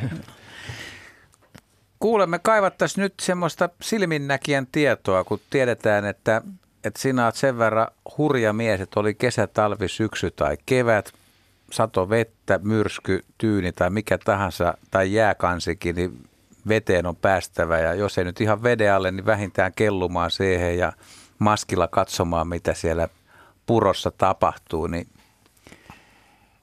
pystyisitkö kuvaamaan, saat nyt valita sitten tapahtuman mistä tahansa, mutta miltä semmoinen alkutalven, talven maisema jääkanne alla näyttää ja sitten joku tilanne, mitä kala, kalat vois tehdä siellä? Joo, kyllä, kyllä. Oikein mielelläni tosiaan, niin mä käyn vesissä myös silloin, kun on nolla-asteisia ja aina joskus jääkainen allakin, olkoon, että se on pieni hidaste kyllä tuolle pääsemiselle ja sitten niin kuin kalojen ja muunkin luonnon tarkkailulle. Mutta tosiaan on tullut oltua, oltua kylmisvesissä ja talvihan tulee myös vedelle pienellä viivellä tietysti verrattuna tähän niin kuin maanpäälliseen talveen ehkä kuukauden vaiheessa siirtymällä, mutta kuitenkin. Eli elämä, elämä rupeaa, fauna rupeaa kuolemaan ja kalat rauhoittuu. Ja oikeastaan siinä on niin kuin hyvä, siinä on kuin kahden tyyppistä kalaa. On näitä uivia kaloja, syyliin särki, ahven, jota hauki. Sitten näitä pohjakaloja, jota kampela, tokot, simput ja niin edelleen. Ne käyttäytyy mun mielestä ainakin vähän hyvin eri tavalla. Eli uivat kalat tyypillisesti häviää siitä matalasta vedestä, sanotaanko 0-5 metrin vedestä kokonaan. Siinähän veden lämpötila on nolla astetta, kun syvemmältä on löydettävissä sitä lämpimämpää neljä asteesta vettä. Mä uskon, että ne painuu sinne niiltä syvänteisiin pääsääntöisesti, jos semmoisia syvänteitä on olemassa, niin kuin merialue tietysti aina on. Ja sitten tietyt pohjakalat kuitenkin, niin vaikka niiden määrä vähenee, niin niitä kuitenkin sitten löytyy. Että jos ajattelee ihan merialueilla, tulee ihan, ihan, ihan niin kuin sisäsaaristossa, vaan vähän ulompana, ulompana saaristossa, niin hiertokkoa näkee. Se on ilman muuta yleisin kala, joka näkyy siellä pohjalla köllöttelemässä. Sitten näkyy kivisil, kivinilkkaa, näkyy siloneuloja, särmäneuloja. Kaikkia näitä siis paljon vähemmän kuin syksyllä, joka on sitä parasta aikaa meressä. Ja sitten härkäsimppuja, toki härkäsimput valmistautuu kudulle just tähän aikaan ja ne tulee aika matalaa vettä, niitä voi olla parinkin metrin syvyydestä härkäsimppuja paikotellen. Ja sitten tota, jos mennään sisävesiin, niin siellähän tietysti kaikkein hienoin asia on tämä mateen kutu, joka on nyt alkamassa Etelä-Suomessa. Ja mateet kerääntyy niille, niin kuin niille kutualueille pari metrin syvyyteen hiekkasorapohjille ja, ja siellä voi olla paljonkin mateita yhtä aikaa paikan päällä. Sitten muita tällaisia lajeja, joita näkee talvella matalassa vedessä, on, on kiiski ja kivisimppu. Mutta kaiken kaikkiaan niin nämä uivat kalat, niin, ota, niin ahvenet, särjet, hauet, niin niitä ei juurikaan matalassa vedessä näe. No miten se, kun sä meet sinne, niin jos sä haluat lähestyä jotain lajia, niin pitääkö sun yrittää liikkua itse mahdollisimman rauhallisesti ja majesteetillisin liikkein, vai, vai voiko mennä suoraan, että täältä tullaan? Joo, joo siis ilman muuta uivia kaloja pitää lähestyä hyvin hitaasti. Näillä kaloillahan on se kylkiviiva, jolla ne niin aistii sen veden väreilyn ja sitten tietysti myös ne, ota, niin, tota, niin jollain kaloilla on hyvä näköaistikin. Eli kyllä hyvin, hyvin hitaasti pitää lähestyä. Monet pohjakokalathan taas sitten, joita luottaa siihen omaan naamioitumiskykyynsä ja päästään hyvinkin hyvinkin lä- lähelle. Sinänsä talvella myös kalat kyllä pakenevat, että vaikka niiden elintoiminnot on hidastuneet, niin, niin ne on silti täysin toimintakykyisiä pakenemaan tehokkaasti. Mä oon muutamasta kirjasta lukenut, että, että ne, jo, en, en, en, muista nimiä, mutta että tai sut on siteerattu sukeltaja, tai sitten on vaan kerrottu, että sukeltajat on kertonut, että, että kun sukeltaa, niin jotkut kalat toi sutelijoita tulisi, tulisi katsomaan sukeltajaa, mutta pitääkö se sun mielestä paikkansa?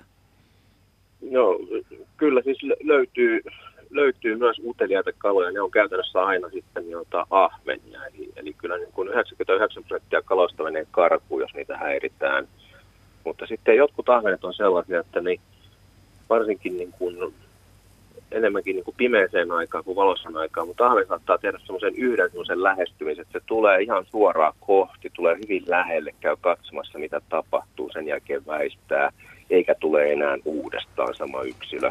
Että tämmöistä käyttäytymistä on ahvenilla, isoilla ahvenilla tällaista löytyy. Ja sitten tota, sit on tietysti myös sellaisia kaloja, mitä voi syöttää, eli, eli kun pöllyttää pohjaan ja tulee katsomaan sitä niin kuin pohjasta irtoavaa sedimenttiä sieltä olevia, niin siellä olevia ravintohiukkasia, esimerkiksi särkiä, särkikaloja voi syöttää pöllyttämällä ahvenia, harjuksia ainakin.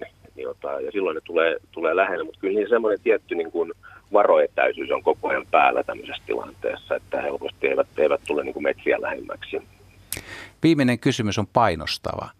Huhut kertoo, ja itse asiassa tiedetään, että olet tekemässä kalakirjaa ja todella sinä kuvaat ne kalat siellä vedessä, aidossa ympäristössä.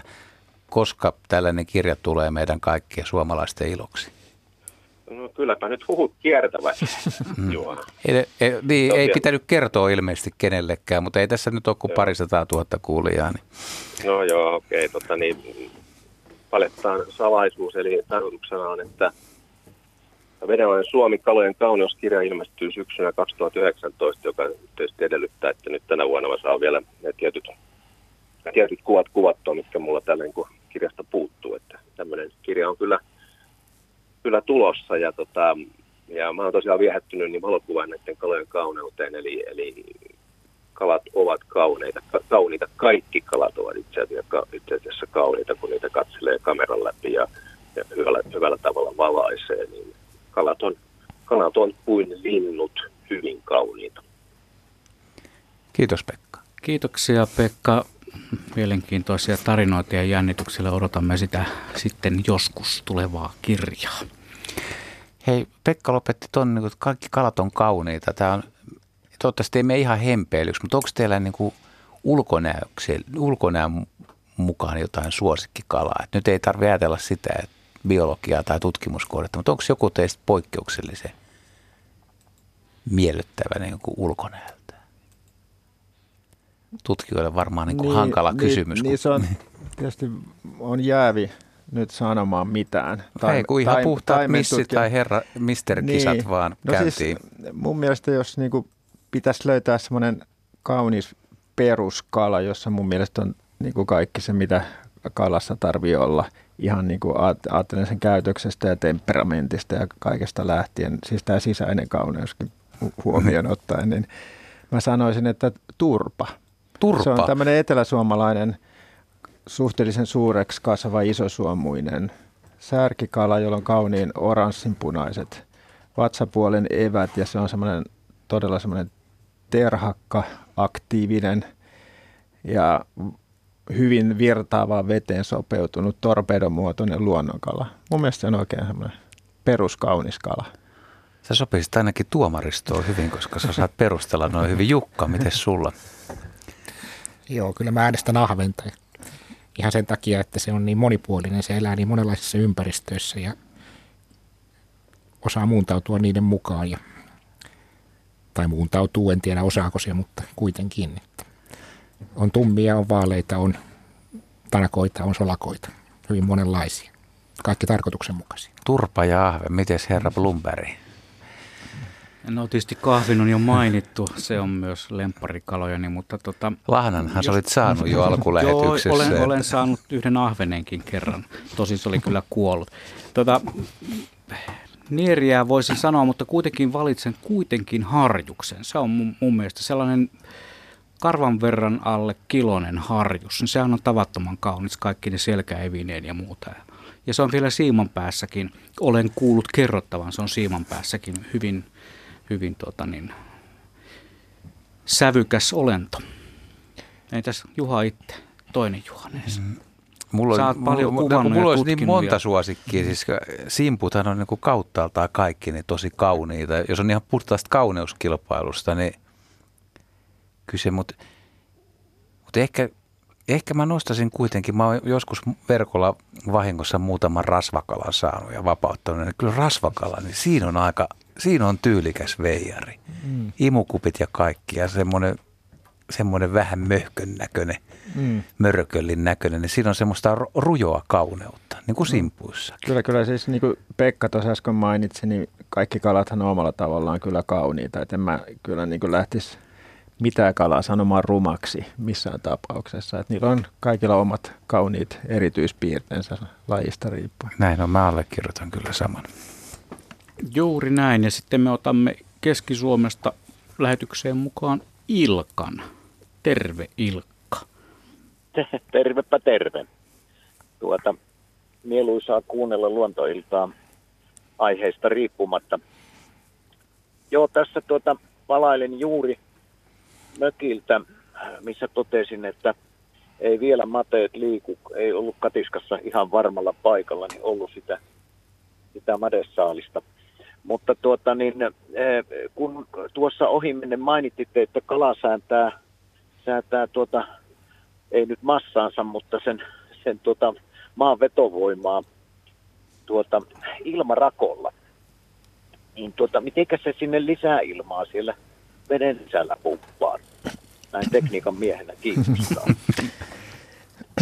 Itse asiassa tuossa sitä samaa vähän pohdiskeltiin tässä jo etukäteen salaa. Ja tota, siis joillakin kadoilla on tämmöinen tämmöinen kaasurauhanen, jolla ne pystyy niin kuin muodostamaan. Se, se toimii, mä en nyt ihan tarkkaan osaa sitä selittää, miten se toimii. Ilmeisesti kudosnesteisiin tai johonkin muualle vereen liuennutta kaasua ne pystyy erittämään sinne rakkoon.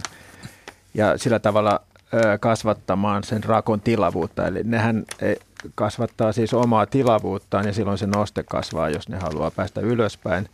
Ja ne pystyy myöskin lihaksilla supistamaan tätä uimarakkoa tai sitten löystämään sitä niin, että sen rakon tilavuus joko pienenee tai kasvaa. Ja varmaan tekniikan miehenä tiedät, että kaasu on hyvin semmoista kokoon puristuvaa öö, öö, olomuotoa, aineen olomuotoa, että siitä saadaan helposti niin kuin pienempi tilavuus puristamalla kasaan ja sitten vastaavasti niin kasvattamaan sitä tilavuutta helpottamalla painetta. Että tässä nyt oli ainakin näitä mun keksimiä Joo, selityksiä tälle asialle. Niin, että tarkalleen ottaen siellä ei ole ilmaa siellä rakossa, vaan mm. siellä on Kaasua. kaasuseos, joka varmaan koostuu samoista kaasuista kuin mitä ilmassakin on pääasiassa.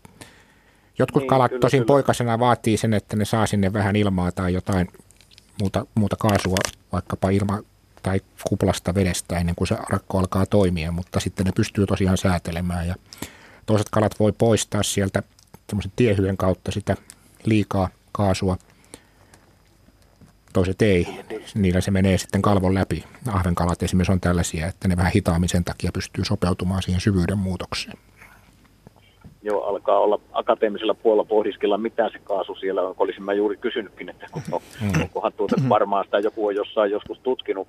Kun tuota, olen tuossa pohdiskellut tätä luonnon omaa sovellusta, tätä sovellusta juuri, että ajatelkaapas, että olisi vedenalainen drooni kuvata tuota, niin, niin, niin, niin mitenkä sitä siellä veden alla nostaa ja laskee, niin tuota, joku tämmöinen mekanismihan se voisi olla, siis tarkoitan tämmöinen kemiallis mekanismi, jolla tuota sitten droonin kaasurakkoa kasvatettaisiin ja pienennettäisiin. Tämmöinen Mä voin kertoa, että täällä studiossa Plumberi jo alkaa suunnittelemaan, että hän on tekniikan miehiä. Voi olla, että puolen vuoden sisällä niin nä- tämmöinen laite nähdään. Siinä. Itse asiassa sellaisia on jo saatavilla veden alla kulkevia ikään kuin koptereita, droneja, mutta ei siellä varmaan ilmarakolla sitä sen dronen sukellussyvyyttä säädellä, vaan siellä on sitten sähkömoottorit ja ropelit, jolla se kulkee.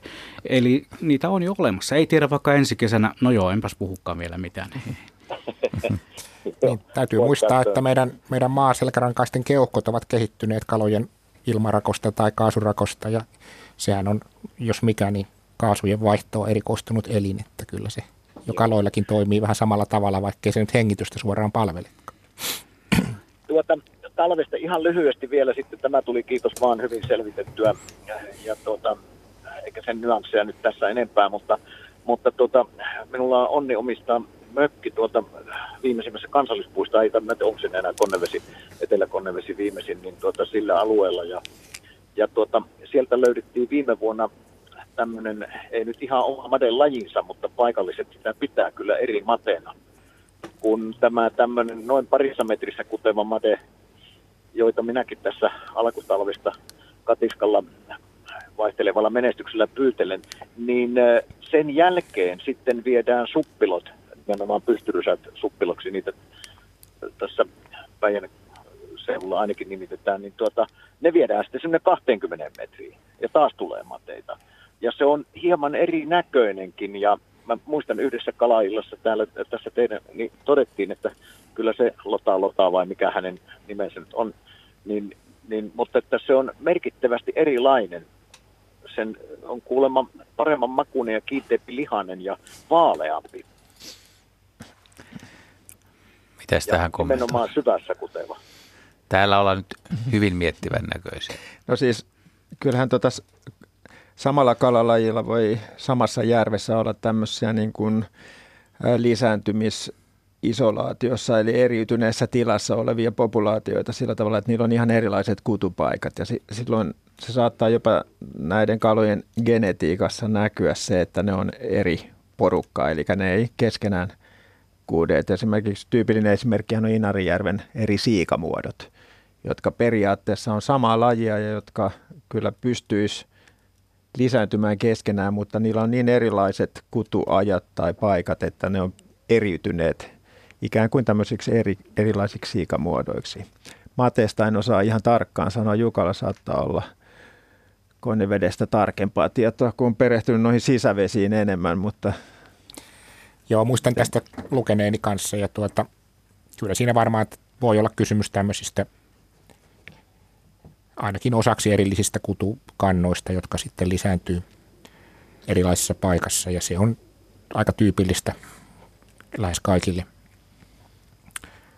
kalalajeille, että ne ei mene kaikki totaalisesti sekaisin. Ja, mutta sen sijaan sitten se, mikä tulee kalojen ulkonäköön ja ehkä niiden lihan makuun, niin sellaiset seikat, niin niihin vaikuttaa sitten se kalan elinympäristö ja, ja myös sen käyttämä ravinto aika paljon eivät välttämättä ole pelkkää perinnöllisyyttä, vaan, vaan hankittuja ominaisuuksia. Suuri herkku Mateen maksa. Miksi Mateella on niin suuri maksa? Onko hänen eväänsä sen verran tuota, ö, sanotaanko haitta-ainepitosta, että tarvitaan tämmöinen iso suodatin? No siis tässä äsken jo aikaisemmin tässä lähetyksessä sivuttiin tätä maksa-asiaa ja kaloillahan tämä maksa on tämmöinen tärkeä vararavinnon varastoitumispaikka ja sinne nimenomaan tämä maksa niin sanottu glykogeeni varastoituu. Eli se on se vararavinto, pitkäketjuinen hiilihydraatti, jota käytetään sitten semmoisina aikoina, kun ravintoa ei ole tar- tarpeeksi suun kautta saatavilla ja sitä voidaan hyödyntää. Ja made tämmöisenä lajina, joka viettää kesällä aika pitkän semmoisen hiljaisen paastokauden, niin tarvitsee ison maksan – selviytyäkseen siitä syömättömyydestä. Että mä luulisin, että, että tämä mateen maksan koko, niin se pitkälti perustuu tähän, että se on hyvä vararavintopaikka.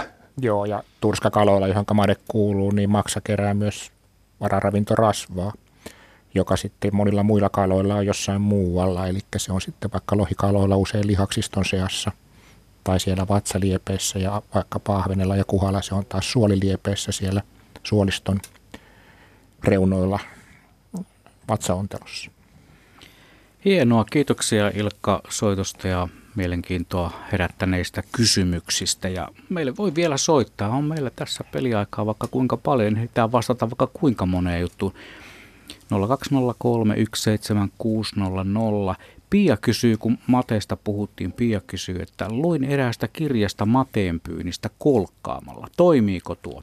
Miksi kolkkaaminen tainuttaa kalan jään läpi? Ja hän ei malta olla kysymättä myös sitä, että miten lähellä jäätä kalan on oltava ja onko jään oltava hyvin ohutta? Käytetäänkö kolkkaamista myös nykyään? Nyt tuli monta kysymystä. Ja itse asiassa siinä tuli jo vastauskin melkein. Eli se toimii vain silloin, kun made on hyvin lähellä sitä jääpintaa. Ensimmäisellä syysjäällä ja, ja sitten silloin, kun jää on hyvin ohutta. Ja sitten tämmöisellä isolla pitkävarttisella puunuijalla, kun pamauttaa, niin se jäähän notkahtaa siinä kohtaa. Se nuijan ala alaspäin aiheuttaa semmoisen aika voimakkaan paineallon siihen – kalaan, ja, joka tainnuttaa sen sitten. Ja luultavasti tästä samasta reiästä, mikä tämä nuija aikaan saa siihen ohueen jäähän, niin sitten se maade pystytään siitä poimimaan talteenkin. En tiedä, harrastaako tätä kolkkaamista enää kukaan missään, ja onko kenelläkään sitä perimätietoa tai taitoa sen tekemiseen, mutta että tämä vähän kulkee tämmöisenä niin kuin legendana tällä hetkellä, mutta ihan oikeasti sitä on joskus harrastettu, mutta onko kolkkaajia vielä? Jos on, niin soittakaa tänne. Itse olen harrastanut pikkupoikana mm, paljon kalojen kanssa touhuttiin, niin käytiin kolkkaamassa. Silloin kun tuli ne ensimmäiset mm-hmm. kirkkaat jäät, että se just kantaa se vielä ohuempi jää, joka ei kana edes vielä pilkkimiestä, mutta se kantaa pienen pojan.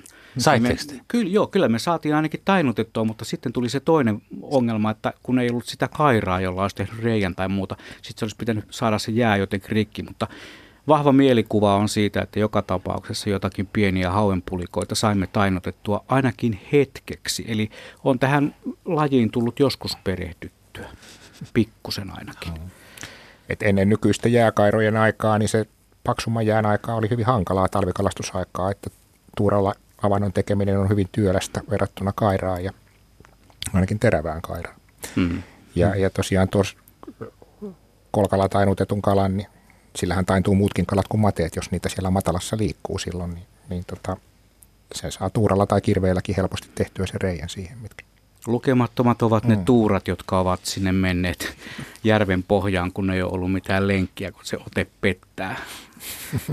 en kerro kokemuksesta, mutta olen kuullut. Luulen, että sen kolkkaamisen tuota, vähenemisen syy on varmaan tietysti näitä olosuhteita ei kovin usein ole. Se on syksyllä tämmöinen hetken tilanne vaan ja, ja voi olla, että äiti tai vastaava aika helposti kieltääkin tuommoisen harrastuksen pikkupojilta nykyään. Ei siitä puhuttu kyllä äiteille, eikä muillekaan. Sitä kokeiltiin kaikenlaista, mutta ei, tämä ei ole sen, semmoisten tarinoiden paikka. Tämä on Kalojen talvi lähetys, joka jatkuu kello 20 saakka.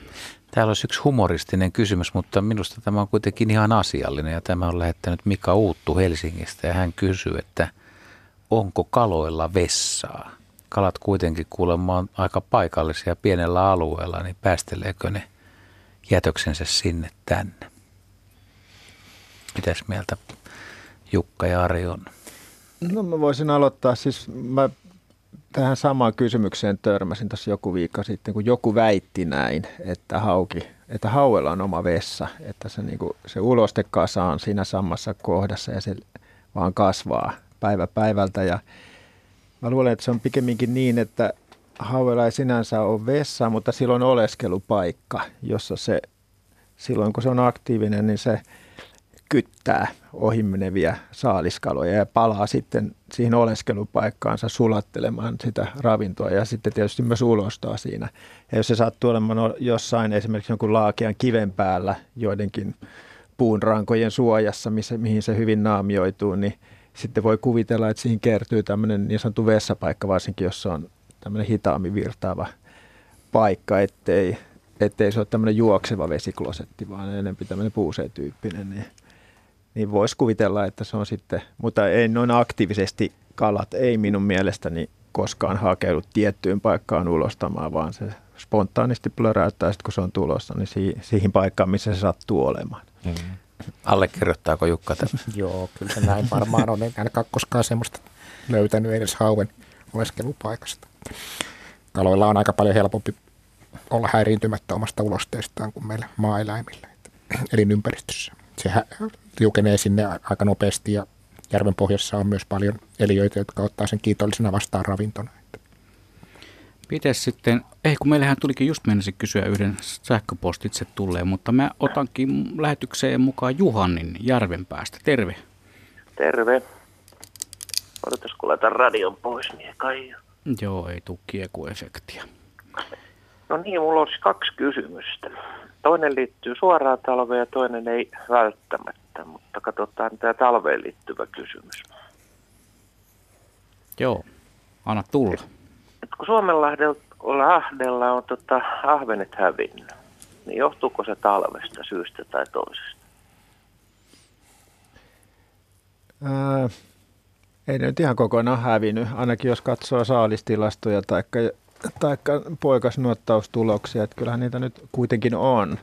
Tietenkin Mutta se, niitä on huomattavasti vähemmän. Joo, ja... siis ahvenhan on hy, hyvin tyypillinen laji siinä, että siinä on hyvin voimakkaat nämä kannanvaihtelut ja tämä tämä voimakkaan vuosiluokan syntyminen, niin se riippuu näistä, näistä olosuhteista just, mitkä on silloin poikasten kuoriutumisen ja ensimmäisen kesän aikana. Eli jos on kuoriutumisvaiheessa hyvin ravintoa ja lämmin kesä seuraa sitä, niin syntyy yleensä paljon niitä ahvenia, jotka sitten näkyy saaliissa ehkä neljän, viiden vuoden kuluttua siitä hyvästä vuodesta, jolloin kaikki on jo unohtaneet sen, että oli neljä, viisi vuotta sitten hyvä vuosi.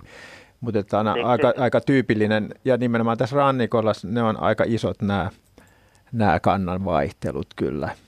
Että en, en nyt sitä allekirjoita, että ne olisi kokonaan hävinnyt, mutta vähentyneet Vähentynyt kyllä niistä, niistä vuosista, kun niitä oli parhaimmillaan. Mutta että aina sitten notkoa seuraa taas se nousu ja niin poispäin, että semmoistahan tämä luonnonkierto on. Eikö kalanpoikasille yleensä se talvi ole kaikista hankalin, että siitä pitäisi selvitä? Niin, jos on nyt siitä kuoriutumisen, ehkä se kuoriutumisen jälkeinen ajankohta on kuitenkin se kaikkein kriittinen, että jos ei sitä ensimmäistä murua saa sinne rinnan alle, niin huonosti käy. Mutta että sitten jos se kesä on mennyt hyvin, niin sitten seuraava, seuraava kriittinen ajankohta on tietenkin se ensimmäinen talvi. Et se on lähes kaikilla kalan alueilla se sama ongelma. Okei, eli talvi ei ole se suurin syy välttämättä, että ei ole ravintoa tai... Ei se, jos on ollut hyvä kesä siinä alla ja ne on hyvässä kunnossa ja valmistautuneet siihen talveen. Kyllä nämä kaikki meidän kotoiset kalalajit on sopeutunut siihen, että talvi tulee ennemmin tai myöhemmin rajumpana tai kevyempänä, niin siitä on okay. pakko selvitä. No sitten olisi toinen kysymys, joka tavalla to- tai toisella voidaan laittaa talveen liittyväksi. Niin Suomenlahteenhan istutetaan vaellussiika aika paljon. Mm-hmm. Ja tota, nehän nousee syksyllä tai alkutalvesta jokin kutemaan. Kyllä. Jossa ne sitten poikaset kehittyy ja ne on kaikki keväällä sitten kehittyy. Mm. Niin mihin jokeen ne nousee? Siis kyllähän... Kaikki joethan on padottu melkein. Siis vaellussiika on semmoinen, että se ei ole niin tämmöinen kotijoki-uskollinen kuin lohet ja taimenet ehkä ovat. Ja, ja nämä istutetut vaellussijat, joita Suomenlahden rannikolla laittaa aika niin. paljon itse asiassa, niin ne kyllä saattaa nousta ihan mihin tahansa vapaana olevaan jokeen. Että näissä poikas tämmöisissä haavintatutkimuksissa, niin niitä löytyy jonkun verran lähes jokaista, jokaisista tämmöisestä vapaasta joesta, jotka virtaa Suomenlahteen. No ja joissa on tämmöinen ha- nousuyhteys olemassa, ainakin sinne alimmalle padolle asti. Et siikahan on huomattavasti huonompi nousi ja sitten tämmöistä kalateistakin kuin lohi ja taimen, että ne ei kovin ylös välttämättä siinä joessa nouse. Mutta tämmöisen alimmille nousuyhteyden päässä oleville koskialueille niitä kyllä nousee lähes, lähes jokaisessa rannikkojoessa. Mutta tota, se on aika iso määrä, mikä sitten istutetaan, että Kyllä se on. se tarvittaessa tota, mereen?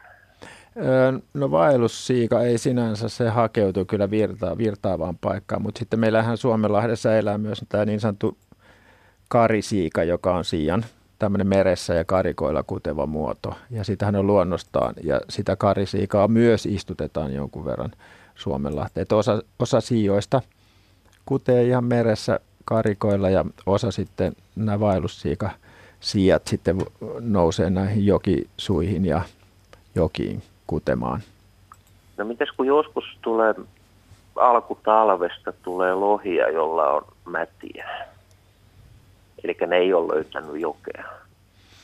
Mm. Onko mitään mahdollisuutta, että se onnistuu merellä? epä, epäilen, epäilen aika... Kuteehan se on kai pakko kutea jonnekin. Joo, siis kyllä ne joskus, joskus saattaa jossain meren salvipaikoissa ja virtapaikoissa nämä istutetut taimenet sukukypsiksi tultua, niin sitten kutea ja päästää sen mätinsä pois. Mutta että joskus tosiaan käy niin, että, että jos ei löydy, löydy sopivaa kutualustaa tai kutupaikkaa, niin se saattaa jäädä se kutu väliin. Mutta silloin nämä kalat pystyy niin absorboimaan sen mädissä olevan kaikki rasvan ja ravinteet takaisin elimistöönsä, että se ei välttämättä, välttämättä tota, mene hukkaan se mäti, vaikkei sitä ole laskettukaan. Että tämmöistäkin tapahtuu kyllä. Mä en tiedä sitten, miten kevätkutusilla tämmöinen, voiko mennä ohi niin kuin kutu siinä määrin, että, että se mäti jäisi sinne sisään. Voi. Tai osittain ainakin. Voi, voi mennä, joo. Se voi käydä esimerkiksi niin, että kutuaikana tulee niin kylmät säät, että alkaa vedet jäähtyä, niin silloin saattaa jotakin kalalta jäädä keskensä ja sitten hormonitasot laskee niin paljon, että sitä kutua ei enää tapahdu ja sitten käy just näin, että se mäti vähitellen hajoaa sinne kalan sisälle ja käytetään hyödyksi, eli ei se nyt ole kalalle sitten mitenkään kohtalokasta välttämättä. Näin, kiitoksia Juhani soitosta ja me jatkamme eteenpäin sähköisessä muodossa tulleiden kysymysten parissa. Täällä on muun muassa kysytty sellaista talveen ja talvikalastukseen liittyvää asiaa muun muassa, että näkeekö kala pilkkimormuska? Me puhuttiin jossain vaiheessa kalojen näköaistista jo jonkun verran. Osa näkee paremmin ja osa sitten vähän huonommin, mutta jos pilkillä ollaan, niin näkeekö ne sen pilkkimormus? Se on hirvittävän pieni. Kyllä ne sen näkee. Uu, ei, sehän on Joo. sama kokoista tavaraa kuin niiden normaali ravinto. Okei. Siinä mitä. Se on sitten eri asia, että näkeekö niitä värejä, mitä siinä on, kun kalamiehet värjää ne milloin minkäkin väriseksi. Ja esimerkiksi punainen valo, niin se tunkeutuu vedessä niin kuin, ää, aika heikosti niin kuin kovin syvälle, että jos esimerkiksi on joku punaiseksi, kirkkaan punaiseksi maalattu, maalattu mormyska, niin jossain kymmenessä metrissä se tuskin kalankaan silmään näyttää punaiselta. Vaikka ahvenet tiedetään kyllä väriä aistivan, mutta että se pitäisi olla aika lähellä pintaa, että se väri pystyttäisiin hyödyntämään siinä ominaisuudessa. Et mä luulen, että nämä värit enemmän miellyttää kyllä kalamiehen silmää kuin kalan silmää. Kyllä, monasti ainakin katsoo noita vieheitä, niin kyllä ne on tehty äijien itsensä ihaltavaksi. On niin kaunista tavaraa, että... Ja aina tämä... tulee uusi vuosimalli joka uistimesta. Nimenomaan. Tämä on kalojen talvilähetys vielä 14 minuuttia on aikaa jäljellä. Täällä olisi, täällä olisi yksi talviaiheinen kysymys, mikä menee aika pitkälle tuonne talveen ja vähän kylmempäänkin talveen 13 vuoden 13 000 vuoden taakse, eli jääkauden jälkeisiin aikoihin, kun Suomi vapautui jäistä ja tuli nämä ensimmäiset vesialueet, balttilaiset jääjärvet, niin mistä suunnasta, Kari kysyy siis, mistä, mistä suunnasta, onko nyt kaloja tullut idästä ja etelästä ja lännestä, siis onko tultu mereltä vai järvistä, mitä tästä tiedetään tästä ensimmäistä kaloista mahdollisesti? Et sanottiin aluksi, että ne on kylmää sietäviä kaloja, mutta tiedetäänkö tai pystytäänkö niistä päättelemään mitään? Haluatko Jukka no, aloittaa? No, se tiedetään, että nämä makeaveden kalat niin talvehtivat näiden jäätiköitymisten yli sitten siellä jään etelä- ja kaakkoispuolella olleissa järvissä, jotka sehän ei lopuksi tuolla Venäjällä niin kauhean kauas ulottunut, ainakaan tämä viimeisin jäätiköityminen – Samoin Keski-Euroopassa jonnekin Pohjois-Puolaan, suurin piirtein Pohjois-Saksaan, Britanniaan, että sieltä, sieltä ne ovat levinneet sitten. Eli ei ne mitään uusia lajeja ole, vaan, vaan tota, ja merikalat tietysti sitten taas Itämeren mereisten vaiheiden aikana niin on voinut levitä sinne ja kyllä niitä on eri suunnista tullut, että siinä on tunnetaan tämmöisiä leviämishistorioita, voidaan, esimerkiksi eri lohikantoja on tutkittu ja todettu, että ne tulee osaksi niin kuin eri paikoista talvehtineina. Ja, mutta ehkä enemmistö sisävesikaloista, niin ne on tuolta Kaakon suunnalta levinneet tänne sitten. Mutta siis mitkä, mitä lajeja nyt mainittiin? Se oli lohinieri ja taimenkuore, ehkä härkäsimppu, mitkä voisivat olla tämmöisiä ensimmäisiä. No niitä ajatellaan lähinnä niin. sen takia, että ne on lajeja, jotka pystyy elämään hyvin kylmässä ympäri vuoden. Eli eivät vaadi sitä lämmintä kesää.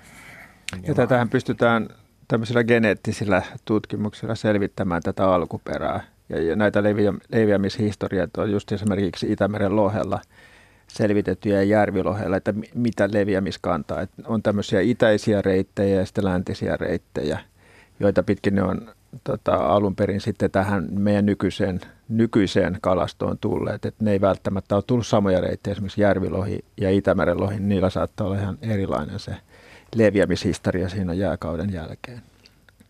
No miten nyt, jos mennään nyt tähän aikaan ja ajatellaan näitä suomalaisia tai Suomessa esiintyviä lajeja, mitä 6-70 lajia, tai en tiedä mikä tämä tarkka luku, mutta nähdään, on joka tapauksessa, on, on, on semmoisia, jotka ei lisäänny ja on hajahavaintoja, mutta jos nyt teidän pitäisi ennustaa vaikka tulevaisuutta, että Suomeen tulisi joku uusi, uusi kalalaji, joka jos siis vieraslajista ei tuoda, niin tuleeko, tuleeko se sitten jokia vai järviä pitkin vai tuleeko se tuolta merta pitkin Atlantilta tai jostain? Et makean vai suolaisen veden kala? Haluatko Jukka no, sanoa kyllä painavan sanan? Joitakin, joitakin makeaveden lajeja on sellaisia, joita toistaiseksi meidän lähinnä kai kesän viileys on rajoittanut ja sellaiset saattaa sitten tulla, jos kasvukausi lämpenee ja pitenee. Tosin meillähän toki valitettavasti ennustetaan, että ei se ilmastonmuutos ainakaan vaikuta niin, vaan, vaan se vaan leudontaa talvia, ei välttämättä lämmitä kesiä. Ja se kesän pituus on usein sitten se rajoittava tekijä niille. Ehkä jotkut särkikalat. Miekkasärki on semmoinen, jota esiintyy rannikolla ja vähän joissakin sen läheisissä sisävesissä, mutta en tiedä, onko sillä vielä lisääntyviä kantoja meillä. Ja, ja joitakin muitakin on sellaisia. Kyllähän nämä kalat, jotka elää Itämeren piirissä, niin ne on niin kuin helpommin, niiden on helpompi lähestyä meidän, meidän vesiämme, että sisävesikalojen leviäminen on sitten vähän takkusempaa, koska tämmöisiä yhteyksiä ei välttämättä ole meidän sisävesistä niin kuin meidän rajojen ulkopuolelle kovin paljon, että kaikki vesistöt pääsääntöisesti laskee sitten ainakin tässä Etelä-Suomessa niin kuin Itämereen. Ja mm. sitä kautta se leviäminen ehkä sitten tapahtuu. Kalat, kun on, ovat tähän vesiympäristöön niin kovasti sitoutuneet. Et periaatteessa kyllä niin Venäjän kanavaverkostoa myöten pääsee Mustanmeren valuma-alueen kalat esimerkiksi tänne. Että mm. mm. Se on mahdollista, ilman että ne tulee laivan painolastiveden kyydissä. Rohmutokko jossain kirjoitettiin, että se mm. voisi olla tämmöinen suht haitallinen – laji, mikä tulee. Mä ajattelin sitten, että on, onko, onko kaloissa, niin kun puhutaan kasveista ja, ja no ehkä sammakkoelämästä, nisäkkäissäkin on, ja pelotellaan hyönteisissä, että, mm. että vieraslajit tai jopa uudet tulokaslajitkin saattaa olla sellaisia, jotka, jos ei nyt suoraan järkytä, mutta vaikuttaa ekosysteemiin aika lailla, niin on, pelättääkö onko kaloissa semmoista, onko kaloissa pahoja lajeja niin kutsutusti? No kyllähän tämä hopearuutana esimerkiksi, joka tänne nyt on jo levinnytkin, on sellainen, että toivotaan kovasti, että ei se pääse leviämään Suomen sisävesiin, koska se on kala, joka vie sitten monilta meidän kotoisilta lajeilta niin varmasti osan elintilasta. Samaten tämä musta täplätokko, joka on rannikolla nyt aika vahvasti levinnyt, niin sitä ei oikeastaan tiedetä, mutta että luultavasti se on aika kova ravintokilpailu näille meidän kotoisille tokkolajille, hietatokko, liejutokko, seitsemäruototokko, mustatokko, joista mustatokon on jo havaittu jo ö, vähentyneen semmoisilla alueilla, joissa musta täplätokko vallitsee. Et se on huomattavasti isompi ja rotevampi ja ilmeisesti lisääntyy nopeammin ja on tämmöinen aggressiivisempi käyttäytymiseltään kuin nämä meidän pienemmät tokkolajimme. Tuossa äsken puhuttiin siitä, että ilmastonmuutos saattaa vaikuttaa nimenomaan meidän, meidän tuota, talviimme, niin täällä kysytään sitten, että miten kalat selviytyvät tulevaisuuden talvista, jos esimerkiksi eteläisessä Suomessa järvet eivät jäädy ollenkaan. Onko tällä vaikutusta kaloihin? Ainakin veden laatuun tämä saattaa vaikuttaa. Mitä sanotte? Kyllä sillä voi kaloihinkin olla vaikutusta. Monet kalat on sopeutunut siihen jääpeitteiseen talveen Toki näiden samojen lajien kantoja esiintyy etelämpänäkin semmoisissa vesissä, jossa ei ole välttämättä talvella jääpeitettä. Esimerkiksi vaikka Keski-Euroopan vuoristojärvissä on useampia samoja lajeja kuin meidän järvissämme. Et siinä on vain sitten kysymys siitä, että kuinka ne so, niin elämänkierto sopeutuu tähän muuttuvaan vuoden kiertoon. Että, ja joillekin lajeille sitä kyllä on haittaa. että ei ole talvella tätä syvänteiden lämmintä vettä. Voisi kuvitella, että se esimerkiksi kuhaa jonkun verran haittaa, mutta menestyyhän se matalissakin järvissä, ettei se nyt ehdotonta ole. Ja, ja tota, mutta todennäköisesti pystyvät kyllä siihen sopeutumaan kohtuullisen hyvin. Selvä juttu. Me otamme lähetykseen ainakin yhden soittajan vielä. Hän on Jyrki Keravalta. Terve, Halo. terve Jyrki. Terve. Soitan kyllä Vantaan Tikkurilasta, mutta oli Keravan joesta Ah, okei, okay, joo, ymmärsin väärin. Sori. Ole hyvä. Niin, kävelin sunnuntaina tuossa Kehä Kolmosen kohdalla Keravanjoen rannassa ja katsoin, että mikä aiheuttaa noin paljon pyörteitä ja menin rantaan siihen kahdeksan aikaa ja siinä oli kovasti elämää siinä, siinä rannan tuntumassa ja koitin tuommoisella hyvällä otsalampulla katsoa, että mikä kala siinä on, mutta kyllä käytännössä en, en pystynyt havaitsemaan, että mitä kaloja siinä on, mutta ihan semmoisia neljän viiden sentin halkaisilta tuli pyörteitä siihen ja valtavasti koko aika elämää ja loisketta. Mikähän mahtaisi tähän aikaan? Onko joku kutuaika tai mikä, mikä kala siellä sameassa Keravajoessa saattaa suida? No siis jos kutu, kutu on kysymyksessä, niin ei kyllä siis mitään muuta tule mieleen kuin made tähän aikaan vuodesta. Ja Kerava, madehan kyllä esiintyy Keravajoessa ja näissä Keravajoen koskissa on mateenpoikasia edelleenkin, että epäilen, että saattaisi olla. Oliko se tota, noin, kovin virtava, virtaava paikka vai tämmöinen? No siinä on pikkusen virtaus. Kyllä siinä on ihan selkeä virtaus sen Joo. kolmosen sillan alla. Just joo, siinä vi- lähellä tota Vantaankosken viilatehdasta ja näitä. Ei Joo. vaan siis Keravajoen se- puolella, joo, joo, joo, lähellä. Keravajoen puolella, aivan, joo, joo kyllä. Tota, kyllä voi olla hyvinkin mateenkutu käynnissä siinä joessa.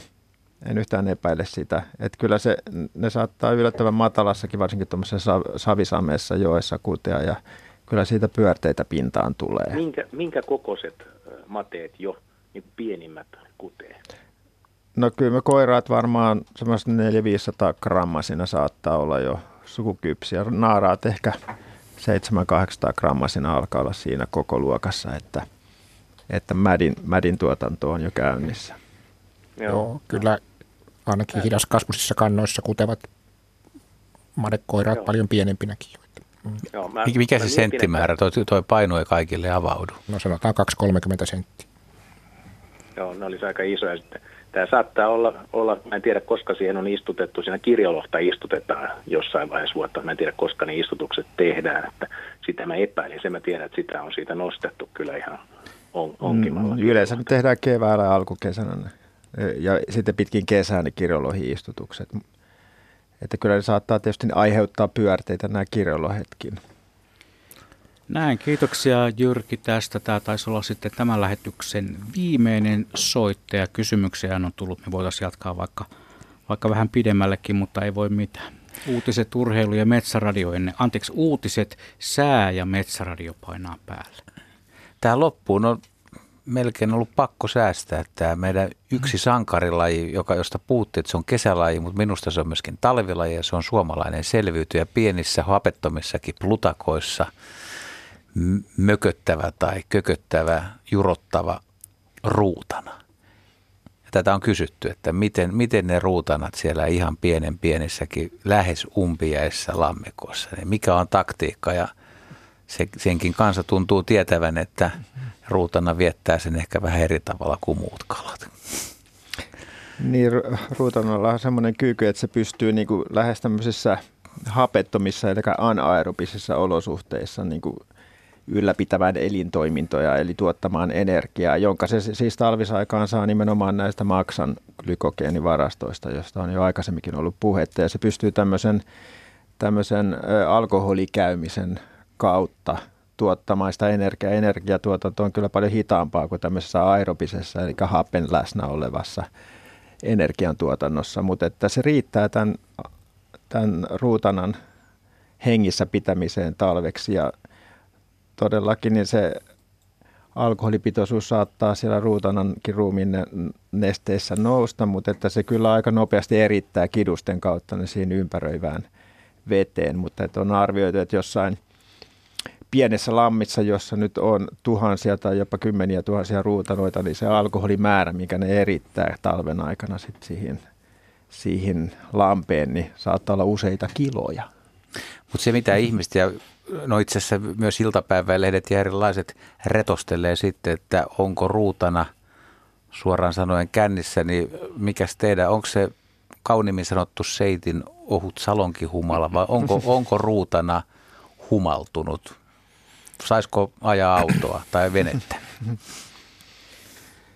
Se on pikemminkin talvihorroksessa, että se on vaikea sanoa, miltä se ruutanasta tuntuu se tilanne, mutta tuota, kyllä se enemmän tämmöistä horrostamista muistuttaa. Ja kyllähän muillakin lajeilla, jotka horrostaa, niin aineenvaihdunta muuttuu kovasti. Ei nyt anaerobiseksi yleensä, mutta tämmöinen sopeutuma on olemassa. Ja on niitä muitakin kaloja, mutta ei ehkä meillä, jotka pystyy tämmöiseen. Te, e, eikö niiden mm. niinku ruumisto siis lähemmäksi promille kuitenkin mitattu siis, että et, et siellä on Joo, sitä... Kyllä, mutta että ne elintoiminnot on niin hitaat ja se eläin on niin jäykkä liikenne, että tuskin se ainakaan kovin paljon riemuitsee tästä olotilastaan. Niin. Jos riemuitsee, niin kevät on sitten kauhea, kun tulee koko, koko talven siinä hummailla. No tämä oli tämän, tämänkertainen kalojen talvi. Aika, aika hienoja asioita päästiin käsittelemään ja oppi taas uusia asioita. Ja mukava, kun herrat pääsi tulemaan studio. Kiitos Jukka Ruuhijärvelle, Ari Sauralle ja Juha Plumberille. Ja Juha Laaksoselle. Näin. Eikö tämä ollut tässä? Mä Haluatko joku sanoa painavasti vielä jotain? Ei ole kauan aikaa. 25. Kalat on kauniita, mukavia, sympaattisia, jännittäviä. Talvellakin. Yle,